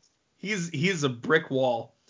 Uh, Kate's having a rough night, so Danny takes her to the theater that he suspects a serial killer is living in. Yeah. He's like, hold on, I know we're having this special date for your birthday, and I know you're having a really hard night, but let me stop up at, at this murder scene really quick and do some work. And I know you're pregnant with my child, but Yes. There's also that. let's bring you to this uh this site of a serial killer. Um, they meet up with one of Danny's spotters. This is Bill, uh, Joe, how do you know he's Bill? because he's black, Okay. Little mnemonic. and it's because he's black. Uh, who says he normally runs? Who says he normally runs when he sees a pregnant woman? There was a very just like, I feel like that's racist. It's yes, that's exactly what I felt for sure. I think it was racial. Like it had to be racially thought of because it, otherwise Yeah. I don't get it. I don't get the joke. Yeah. Uh, hmm. Um, just, I would have been more comfortable as Dwight in this scene. Me too. But also it's just but then you got to have him working out and Dwight work out. That's Um, true. But also this is where I start thinking that maybe there's something going on with Bill and Kay because um the, of the banter that follows, but also like is he just knocking up women and then running out of the picture? That's possible. I mean, Joe, it's possible that that's what's happened here. Very And possible. Chuck Norris is going to raise Bill's baby. And Kay is thinking about all of this as she's at her 36th birthday dinner. Yeah, that's that's really what the the cause of the breakdown is. Is she is so racked with guilt. That's actually true. Whenever you're this is a tip pro tip for everybody. Whenever you're with somebody and they're freaking out about like 18 different things at the same time, they're freaked out about the thing they're not telling you about. Yeah, this is the one thing that they're not telling you about. And um, but Joe, uh, let's let's talk about Bill when he says hi to them. If this was in a romantic comedy where Bill is in love with Kay Yeah. and and Danny shows up and he's like the douchey boyfriend Side or whatever. piece, yeah. This line would be in that movie where he goes, "Well, well, well, a guy and a girl, and me, and a ghetto blaster." Like this would be in a comedy where Bill's the main character and he's trying to get with Kay. Right. It all right, it right. all tracks because he's he's so awkward in this scene. And the manager just pops up and goes, awkward. and he walks away. and he says, "You figure it out because I sure can't." Right, right, right. Joe throwing some awkward laughs, and that's a Seth Rogen joke. Half the movie. I feel it. some weed references, and we're off to the races. Right. A couple of scenes getting stoned. What, Uh, figure out what Jonah Hill's role is and and call it a picture. Right. Uh, Bill thanks Danny for the OT, and Danny says it's no problem. He just asked for the dumbest guy they had, And they sent and they sent Bill. and they sent Bill. Uh, everyone joins in on the awkward banter, including the theater manager. That's right. and Uh, uh, this is another thing. Uh, Bill says, "Kay, how do you put up with this guy?" And she says, "Not easily." Joe, they hate each other. but Bill it's really it's clunky too. It's like you can tell it's supposed to be kind of like snappy Miss Maisel type, you know, like Miss Maisel type. you know what I'm saying, like like vaudeville style. Yeah, know, like almost. take my wife, please. Pl- Yeah, but like there's like how do you uh what are you doing ne- next week? Uh, what aren't I doing next week? Like you know like and then but it's done so clunkily and dryly that it, it just skips by you. Like I I blinked and and all of a sudden I was like, wait, what the fuck are they talking about? What is this? Joe, Bill is in love with Kay. That is what's happening here. Um so Danny tells Bill that he thinks Simon Moon is in the theater while Kay talks babies with the manager. And this is great because the manager shows Kay his, the picture of his kid, and he's like, "I'd hoped you'd ask." She didn't ask. oh no, he just pulled it out. He just pulled out the picture of his kid, and then she says, "All babies are beautiful," and then he says, "Your baby will be beautiful." unless this- it's the Unless you're 36, Is then it could the- be deformed. Joe, is this the theater manager's baby? Ah, could be, could be. No, but it would be great if he was like, yeah, unless you're like 36 years old, then it's probably deformed. He's like the cutoff for beautiful babies is like 34, stretching it at 35. But I mean, if you could even 36, forget possibly- about it. Yeah, if you could even possibly get pregnant at 36, like if that's physically Right, that- possible for I don't even really know that, that it's possible. yeah, if you can, it's really gonna be a. Re- like, have you seen Goonies? Yeah, I think the Goonies kid was a 36 year old baby. Yeah, yeah. I mean, it's uh, could you imagine? And she's like, Not uh-huh. Chunk, the other. yeah, sloth, sloth. Sloth. That's his name. Yeah. Um, so Kate goes, or Kay, sorry, Kay goes to the bathroom where all those blondes disappeared. Danny sees this, runs upstairs, sneaks up on Kay to scare her, then asks to watch her pee. She declines, and they go home. Yep, that's Joe. That's the scene. That's the whole scene. Uh, but but not we're not done yet because Bill, who is black, gets asked what kind of music he digs, Yeah. and he says Mozart. Fucking white people, am I right? dude this is so funny um just because it's like oh this is i i It's a, it's a fucking white people, am I right scene. We've seen It them is. before. it is if this movie was made in 2020 uh the the manager would be played by uh john michael higgins Yeah, and Bill would be played by LeBron James. yeah in a, in a uh, yes, exactly. or a young michael b jordan Yes, yeah, like before like a pre black panther michael b jordan when he yeah. He, he wouldn't be big enough for this. He's too big for this now. Um, but like a friday night light between friday night lights and black panther era michael b jordan would definitely maybe maybe John Boyega might still do this. Oh, a pre Star Wars. Nah, I think pre Star Wars John Boyega would do it. Or no, maybe I'm not thinking of John Boyega. I'm thinking of Get Out guy. Oh, oh, what is his name? The guy that was uh It's like Boyega, it- but it's not. Daniel Kaluuya. Kaluuya. There it is. What? Daniel Kaluuya? Kalu- Kalua. Um, Sorry, that feels racist.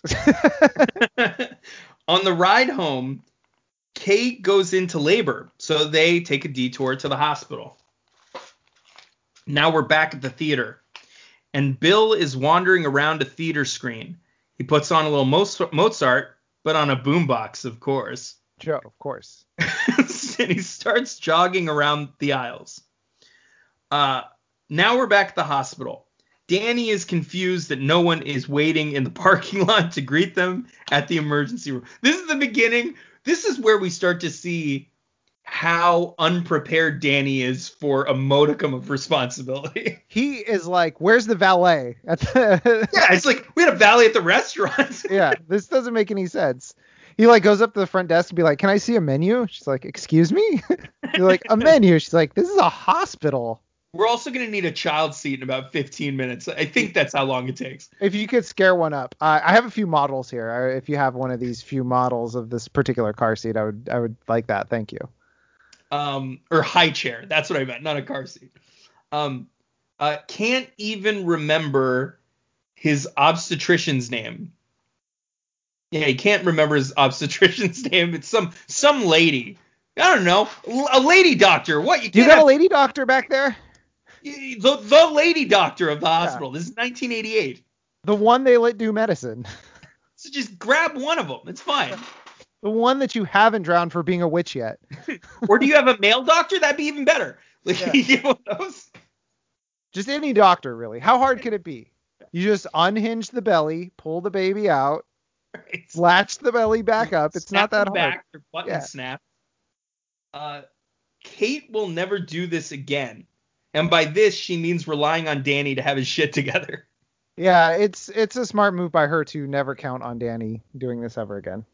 Uh, the scenes toggle between Bill uh, jogging and Kate in or Kay in labor, with some snappy lines for Norris mixed in. He's still doing banter. He's Yeah. still doing lines at his wife's pregnancy. Yeah, he he he loves to riff. He's just trying to riff it out with the doctors. Right. This is where he has the New Jersey line. He's like, "Where's she coming from? Jersey? Where's this doctor? Where's she driving from? Jersey?" And the, where does he faint? Does he he he fainted already? Scene. Yeah, at the front desk. Uh, the spotters Mozart, uh, or the spot Bill's Mozart gets shut off, and it's Simon Moon. Uh So. Bill does the only logical thing, and he approaches him. Yeah, this is where we get the backlit where he looks like he's like Jason Voorhees or Michael Myers or Jack one of these. in The Shining. Yeah, this backlit. He's just standing there as an ominous figure. And uh, Simon Moon doesn't have any lines in this whole movie. No.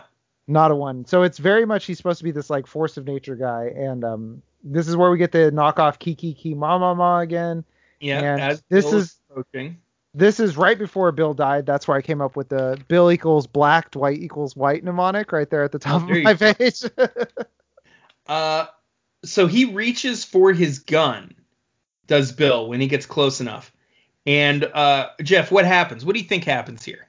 uh, he gets his neck snapped. Yes, I put he gets his neck rearranged because I got sick of writing snapped. My question though, since so it goes straight from the terror snapping Bill's neck to the baby being born, yes, it's a girl. named Angela. Yeah. Joe, what if Bill's soul left his body Ah, yes. into Angela? The classic soul uh soul transfer. That's right. As if if you die at the same moment your partner's baby is born, who might be your baby, Might be your baby. you transfer into their, their your soul goes into their body. This your is well known. consciousness goes into their body. Um, Black. Uh, uh, so, okay, I said Black Spotter's name. Uh, I said it was Dwight, but no, it's Bill. Why did I put Dwight? Dwight. Joe, because you didn't have a mnemonic. That's right. They find his body outside the theater, and Danny is called. What's up? Mm-hmm. Danny wants to sweep the theater with every man they have, and thus ensues the most obvious time wasting sequence we've had yet. when they had like 30 cops uh, going through a row of of theater seats, I feel like one guy on either side could do the same job. Or not show it at all. How about that? That's also a possibility. Jeff, we've got like half an hour to go in this movie. The next half hour is just sweeping this theater over and over and over again. Yeah, so they, yeah, like they look and they're like, look again. So they're like, all right, and they look again. He's like, look again. There's four separate times where like somebody says, "Have you found anything yet?" And they're like, "Nothing." And he's like, keep looking. Keep looking. Let's go deeper, deeper into the theater. I like the idea that this theater has like catacombs that are that hard to, to get It's wild. It is wild, Jeff. We'll get there. Um, Danny notices a cop poking. This is the first time. First thing that happens. Danny notices po- a cop poking his head out of the secret ceiling door. Joe, I had a problem with this cop. The oh, the ceiling cop. the ceiling cop. He pokes his head out of the out of the ceiling. He looks down. He's like, "All right, there's a lot of cops around there," and he sweeps with his flashlight. Like, let me make sure none of these cops are the killer. Like, he like checks Oh. the cops with his flashlight. Let's look at each of these cops with the flashlight on. Uh, make sure these cops aren't the killer. And But, it's a yeah. lit room. He doesn't need a flashlight, really. Yeah. I had a problem with this ceiling cop. I didn't I didn't understand his thought process here. Sure. Also, how the hell did he get up there so fast? It takes Chuck Norris 15 minutes of movie time to get up there. He's that good, Joe. He's He- on top of it. He literally. He was So, just taking um, a nap up there, and they're like, "Oh yeah, yeah, yeah, yeah, yeah. I'm, I'm searching." So Jeff, you see a cop uh, coming out of a ceiling door. Where's the first place you go? Ceiling door. Women's restroom. Horse. He goes to the women's restroom. Him and the partner. Okay. Um. It's just a thing that he's into, okay? Please don't shame him. Right. right. He's like, are there any ladies peeing in here? Because Is, hey, is my wife listen, being in here? Okay. Any other lady you'll do. Uh, uh, uh, uh, Dwight, can you sit down and pee? I just, I just need to hear Dwight, that can you pee like a girl? You know how to pee like a girl. this guy Dwight pees like a girl all the time. He tells all the other guys they laugh. hey, ceiling cop. Hey, Ceiling cop, you heard this one? Uh, Danny finds the vent and he climbs in, And then he says like Dwight, you can stay back here if you want. So Dwight's like, yeah, I'm not getting dirty. That's yeah, ridiculous. you told me I pee like a girl. I'm not going in there. I hope You're you not- get killed. You're not my friend anymore. You were I'm very impregnate your wife Again. again. Um, some cops are searching. Some are frightening uh, each other around corners. Did you notice that? There's a scene where like, oh god. Yeah, they're not very competent cops. Now they're searching the inside of the walls. Now Danny's in a smaller shaft. Now Danny's above the ceiling.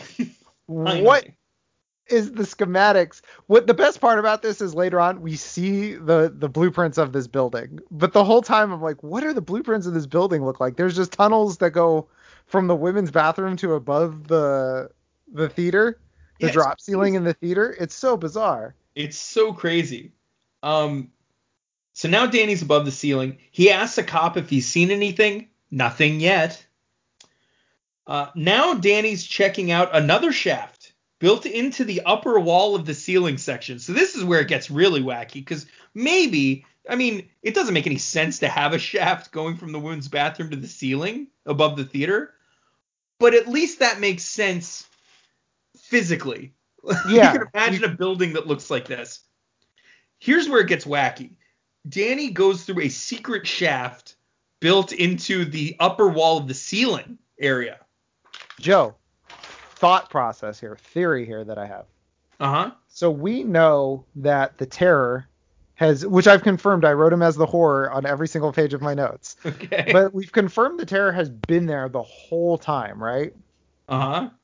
What if the terror posed as part of the renovation crew and built? That would be what a play. Yeah, What a play. And we thought he, got used, turned into a janitor. He used his pottery making skills. it's all made out of thrown clay. it's all wobbly shaped. and it's not exactly like st- it's not There's structurally sound, all o- there's like thumbprints all over it. It's like thicker in spots. right? And like handprints where he was like smoothing. He doesn't actually kill the women right away. He takes them up there and he's like, "What do you think?" And Ginger was like, "This isn't very good." And so he snapped her neck and threw her in the grass. right. Wrong answer. Wrong answer. You go in the grass. Uh, and the ones that say, "Uh, yeah, love it, totally, those are the ones he keeps. Yeah. Then he snaps their neck and they live there forever. yeah. Um, so Danny's partner is still waiting back in the ladies' room. they go back to him. He's just like tapping his toe. He's like, he's no, he's like, uh, you know, like when you're in elementary school and you're in the girls' room. He's like, I'm not supposed to be in here. Like girls pee in here. um, so true. that was rea- that was the reaction that people had. Yeah. Um, so Danny traverses more inner wall. Dude, if sorry, really quick offshoot. If women knew what guys were, all guys, all men were as boys in like fifth grade, they would never date any men again. That's very true. We're Um, all little monsters. Every single every single man was at one point a little monster. Just absurd, absurd people. um, Danny traverses more inner wall rooms and tunnels, each more poorly lit than the last. That's how you know he's gonna reach the crazy room. Uh, finally, we see Simon crawling through these same vents. Uh, Danny returns to the ladies' room. He's found nothing. And Dwight's like, "Hey, girls pee in here, dude. He's like, oh my god, you're right. yeah, it's crazy. We're not supposed to be in here." so crazy. Um, Simon is on the outer roof now. Mhm. So he's climbed outside the building. Danny and the partner enter a red lit room. Yeah, Uh, I I the the dark room for the theater. I don't know. Uh, Simon is gradually escaping, I think. Very slowly. He's not even really trying to be sneaky about it. He's just kind of like walking around. Yeah, if he's just kind of like wandering around looking for something to do. He's just out in the open very gradually. It's there's no sense of urgency here. Um, he's like, these cops are idiots. Yeah, he's like, this isn't even fun for me anymore. I gotta spruce. I gotta. I gotta. You know, clean this up, make this more fun for me. He's like, I'm done. I'm bored. I'm, I'm gonna do something else. Um, Danny and and his partner, um, are on the roof. Uh, nothing. Nothing there. Nope. Simon, Real bad cops.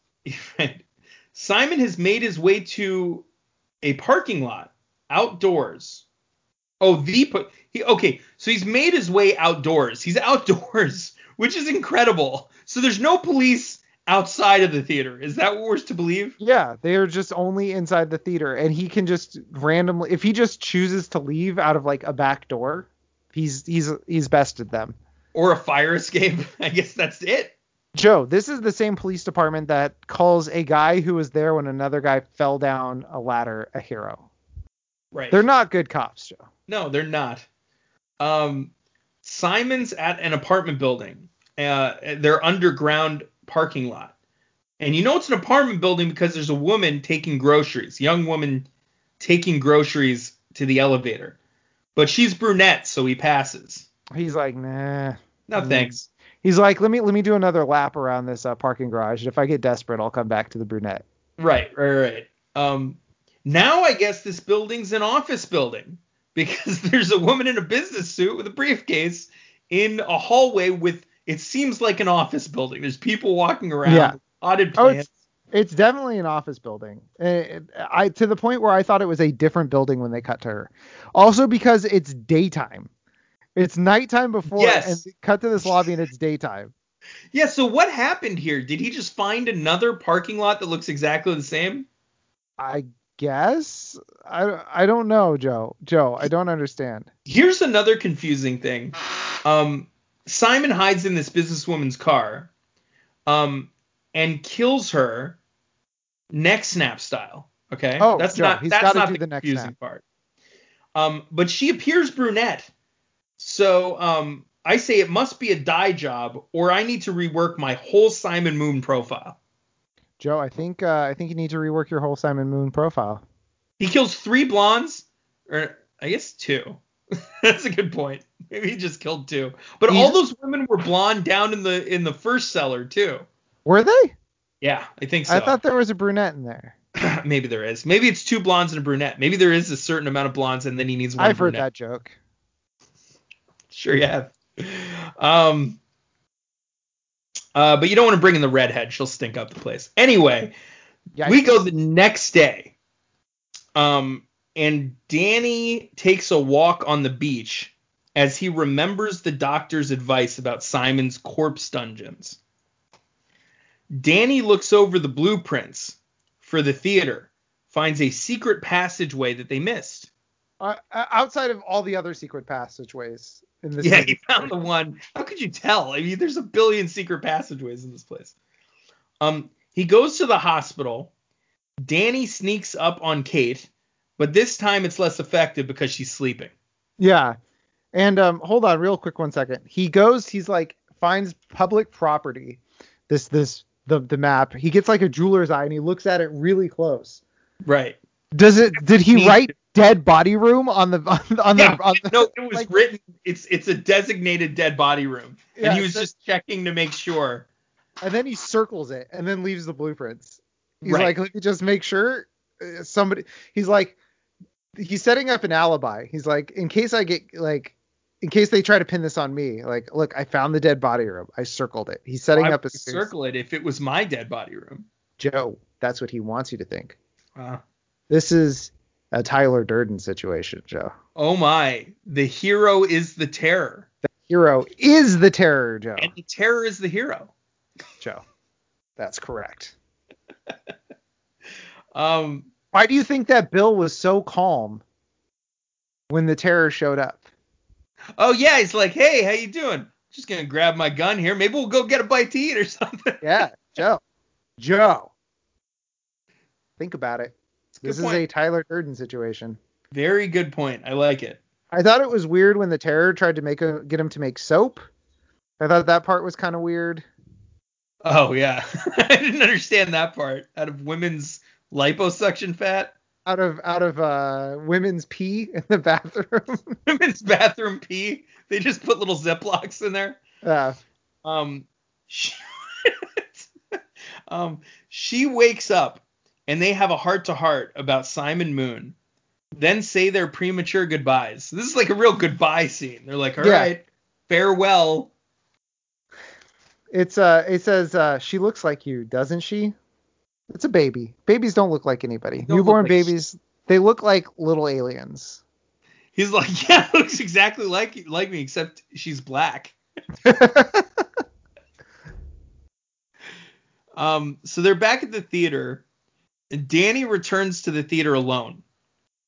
Oh wait, Danny's partner name partner's name is Dwight, so I still have no idea who the black guy's name is. Thank you for saying it was. it's Bill. Uh, Danny's partner Dwight tells him to wait for backup. Yeah, right. it's gonna That's- work this time. Yeah, that's not gonna happen. Danny goes back through the vent in the ladies' room, up to the ceiling, through the wall vents, past the light bulbs, eventually stopping at a solid part of the brick wall.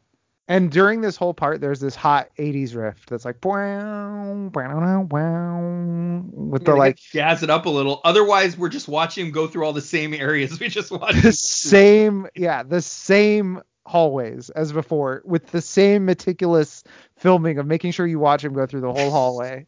right? You know exactly. It's so you can see the path and the whole makeup of this building in your mind as you're watching. Jeff, is this like this is the most blatant time waster I've seen in any of these movies? Joe, Is- this isn't even the most blatant time waster in this movie. They the- show the cops meticulously going through the rows of the theater. oh yeah, yeah, no, I'm saying the whole the whole thing. Oh, the whole Anyone sequence? going Yeah. through every inch of this building, it's more of a time waster than the two and a half minute chase, Yeah. hands down. Oh, Joe, the two and a half minute chase was crucial. I've come around on it. Good, good. I'm glad. Finally. Uh Danny where's Danny? Oh, he kicks loose all of the the bricks um in this one spot. I don't know how he finds that spot.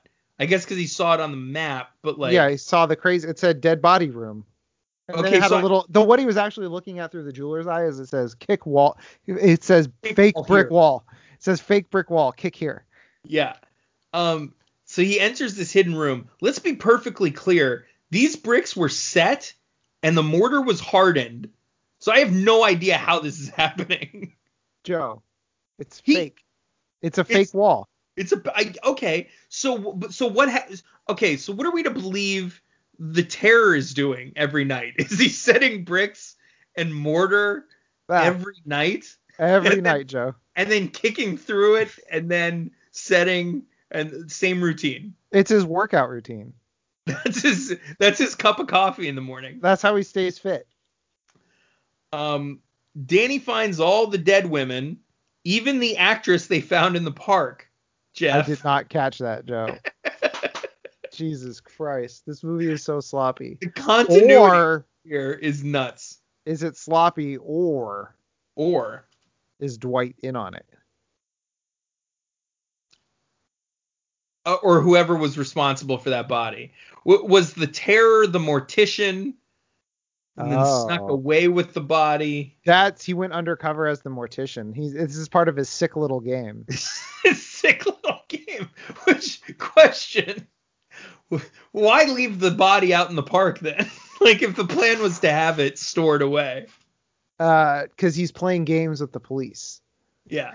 So what he actually did was he he intercepted the body going to the morgue, and then he somehow got Dwight framed as stealing the body, and then he had compromising evidence on Dwight to get Dwight to help him with this so that he could kill Danny. There you go. Yeah. Um. Or it was just a. excuse me. It was Extremely sloppy. a, yeah. No, I was gonna say it was just just a particularly um fine neck snapping that he was proud of. He's like, you know what? On second thought, I gotta go get that. Gotta go get that body. I was proud of this neck. I actually like that one. Yeah. Um. So. Uh. Simon arrives. And and they fight. Uh, Danny's kicks, punches, and nut shots are mostly ineffective. And I wrote I wrote here uh, the terror is very problematic and should probably be canceled. And I don't know why I wrote that, but I'm gonna say that he's he very killed prob- all those women.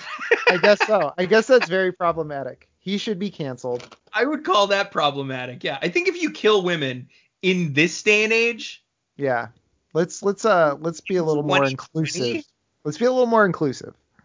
Come on, you can't just kill women in 2020. um, so Simon tackles Danny through a brick wall. So this is what he was made to do, not crawl through vents, Yeah, this is walls. Uh, ooh, a new show opens up at the theater on my birthday. Hint, hint. uh uh what's the show, Joe? I don't know. The title was cut off, but it said opens 20 uh, December 20th. So uh, wink, wink, Jeff. Are you getting the message here? For my birthday, I would like you to get a time machine And throw you through a brick wall? in 1988 to a to a place that only exists in a movie and get me tickets to a show I don't know the title of. Joe, I already did. Oh, Thank you. Just what I Um. Time just travel wanted. to see a movie from 1988. It was probably like uh um God, what would 1988 be? Top Gun. like Turner and Hooch 4. uh Danny escapes to the roof, but Simon bursts through a window and tackles him, and then throws him through the ceiling window. But Danny's hanging onto the ledge or the edge. yeah. Simon is distracted by helicopter lights, which allows Danny to pull his way back up. Then Danny gets Simon in a chokehold and knocks him out, but surprise, he's still awake. Because he's a giant monster of a man, and the a 10 second chokehold isn't going to take him down. Danny picks him up, this monster of a man, That's right. and hurls him through a separate ceiling window. He falls from very high, very slowly. And, Joe, it was the, the same thing that happened to the Terror is the same thing that happened to Danny, but the difference was Danny was the good guy, so he somehow did not fall all the way through the skylight. But the Terror, he was very bad, so he died. fell. Yes. Uh, On the day of his daughter's birth, Joe. Joe, why do you think he broke out of prison? He knew his daughter was going to be born soon. That's a good point. Yeah. Yep. This sets it up perfectly for a sequel that takes place like 22 years in the future, where his 22 year old daughter, Angela, Angela is the killer now. she goes back to the she gets a job at the theater. She's very excited about. It's Um, child of child of terror. Child of Terror. That's a great name. It's a horrible name. Child of Terror. Um, Simon is dead, I guess. Oh, Dwight arrives very late to this to this party. Because he Yes, was I know. trying to we know. Yes, we the know. terror kill Danny. This is all a Actually- psyop on Danny, Joe. Actually, no. That's the last thing he wants, because then he has to support the kid. Joe. Joe. He's like, if Joe. Danny dies, I'm stuck with this thing. Joe. What if Danny actually died on the beach that day? Oh shit. Okay. And this is all just happening as, as his mind spasms to its death. oh, you know what movie that is? What movie is that? There's a movie called The Lighthouse that is exactly that. The one that just came out? Yeah, no, it's a great movie. You should watch it. Thanks for the spoiler, Joe. Yeah, sorry, that is a bit of a spoiler. um, Dwight says Danny's still a fun movie to watch. I would I would recommend it. Um, Dwight says Danny's got to get to a hospital, and uh, Danny says, "Yeah, you're right." But Jeff, there's more. If you're watching on YouTube, you think there's nothing more. But Jeff, there's more. Suddenly, this movie is in French. Because I had to go watch the French version to watch the last minute of this movie. but I get to watch it in English. And Danny drives up to the hospital, limping and bloody. He hobbles past people who are staring at him. He goes to an elevator.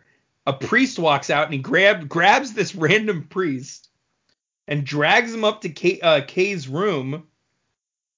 She takes one look and says, Oh, Danny, I do.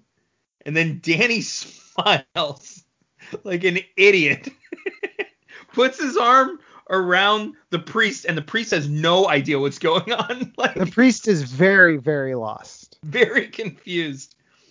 Um, by the way, it would be amazing if this was Danny's final prank. He was like, "Oh no, no, no, no! This is just some guy I met." Yeah, this isn't a priest.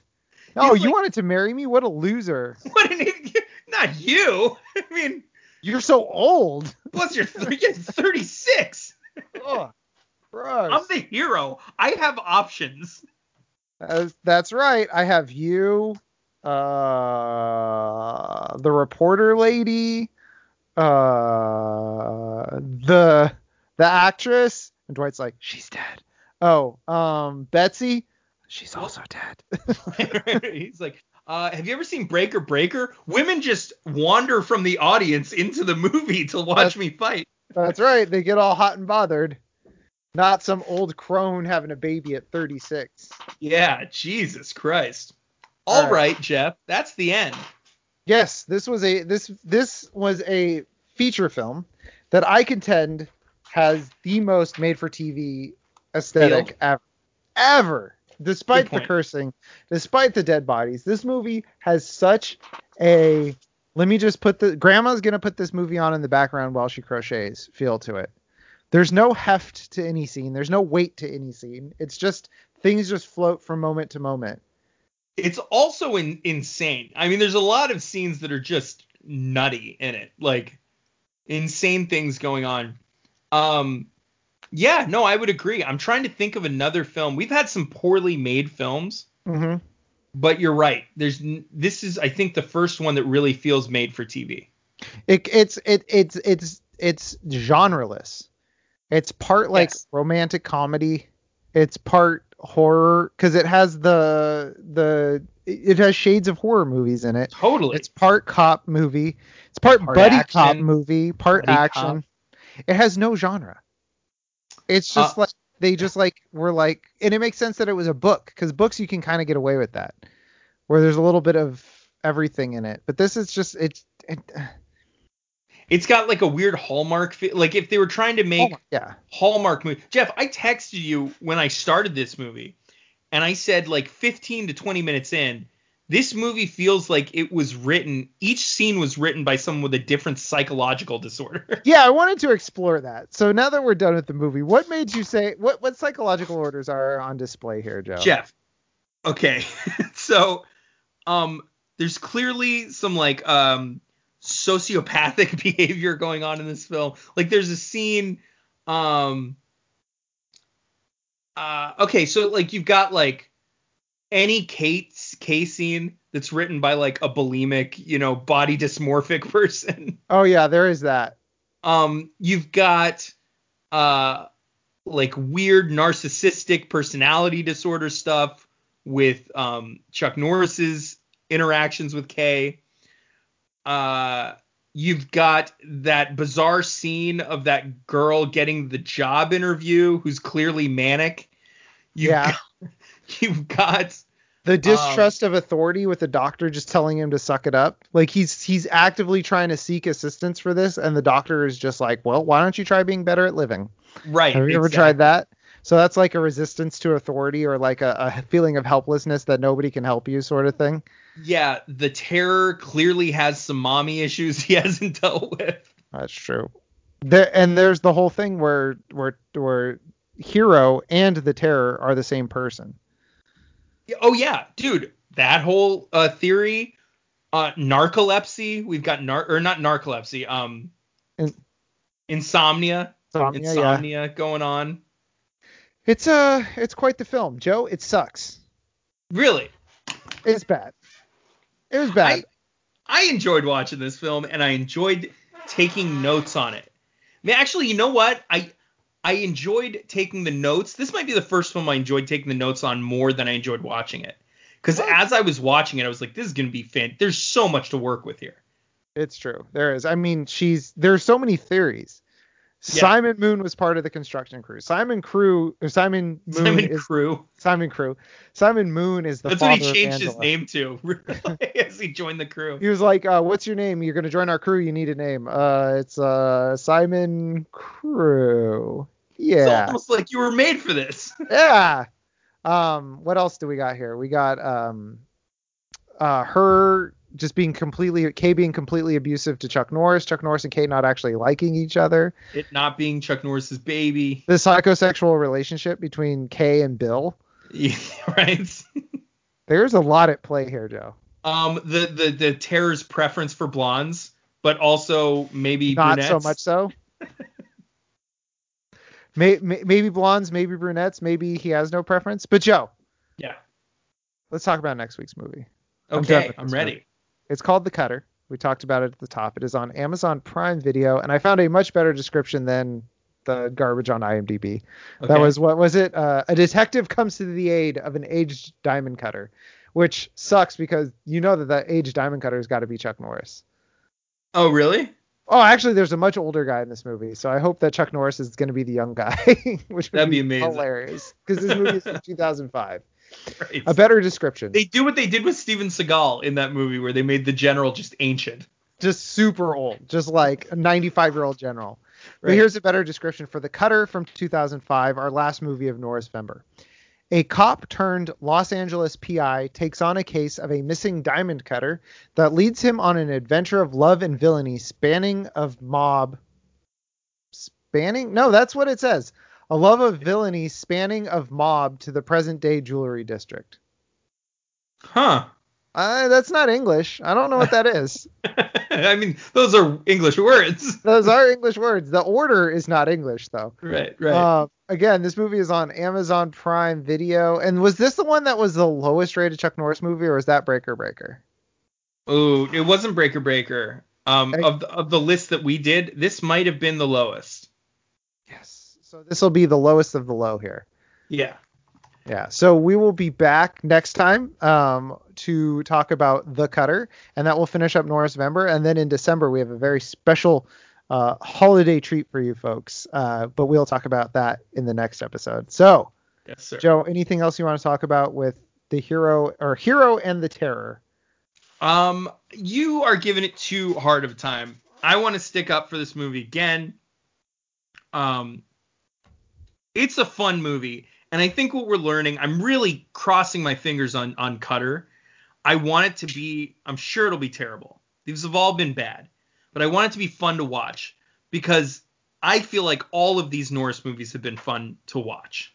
Oh yeah, I mean they've been fun. This except for this one, I do not. No. I laughed out loud during this one. It's it's Well, fantastic. it, it's not intentionally good. Like the things like her being crazy uh, in the movie or in the in the restaurant was legitimately laugh out loud funny.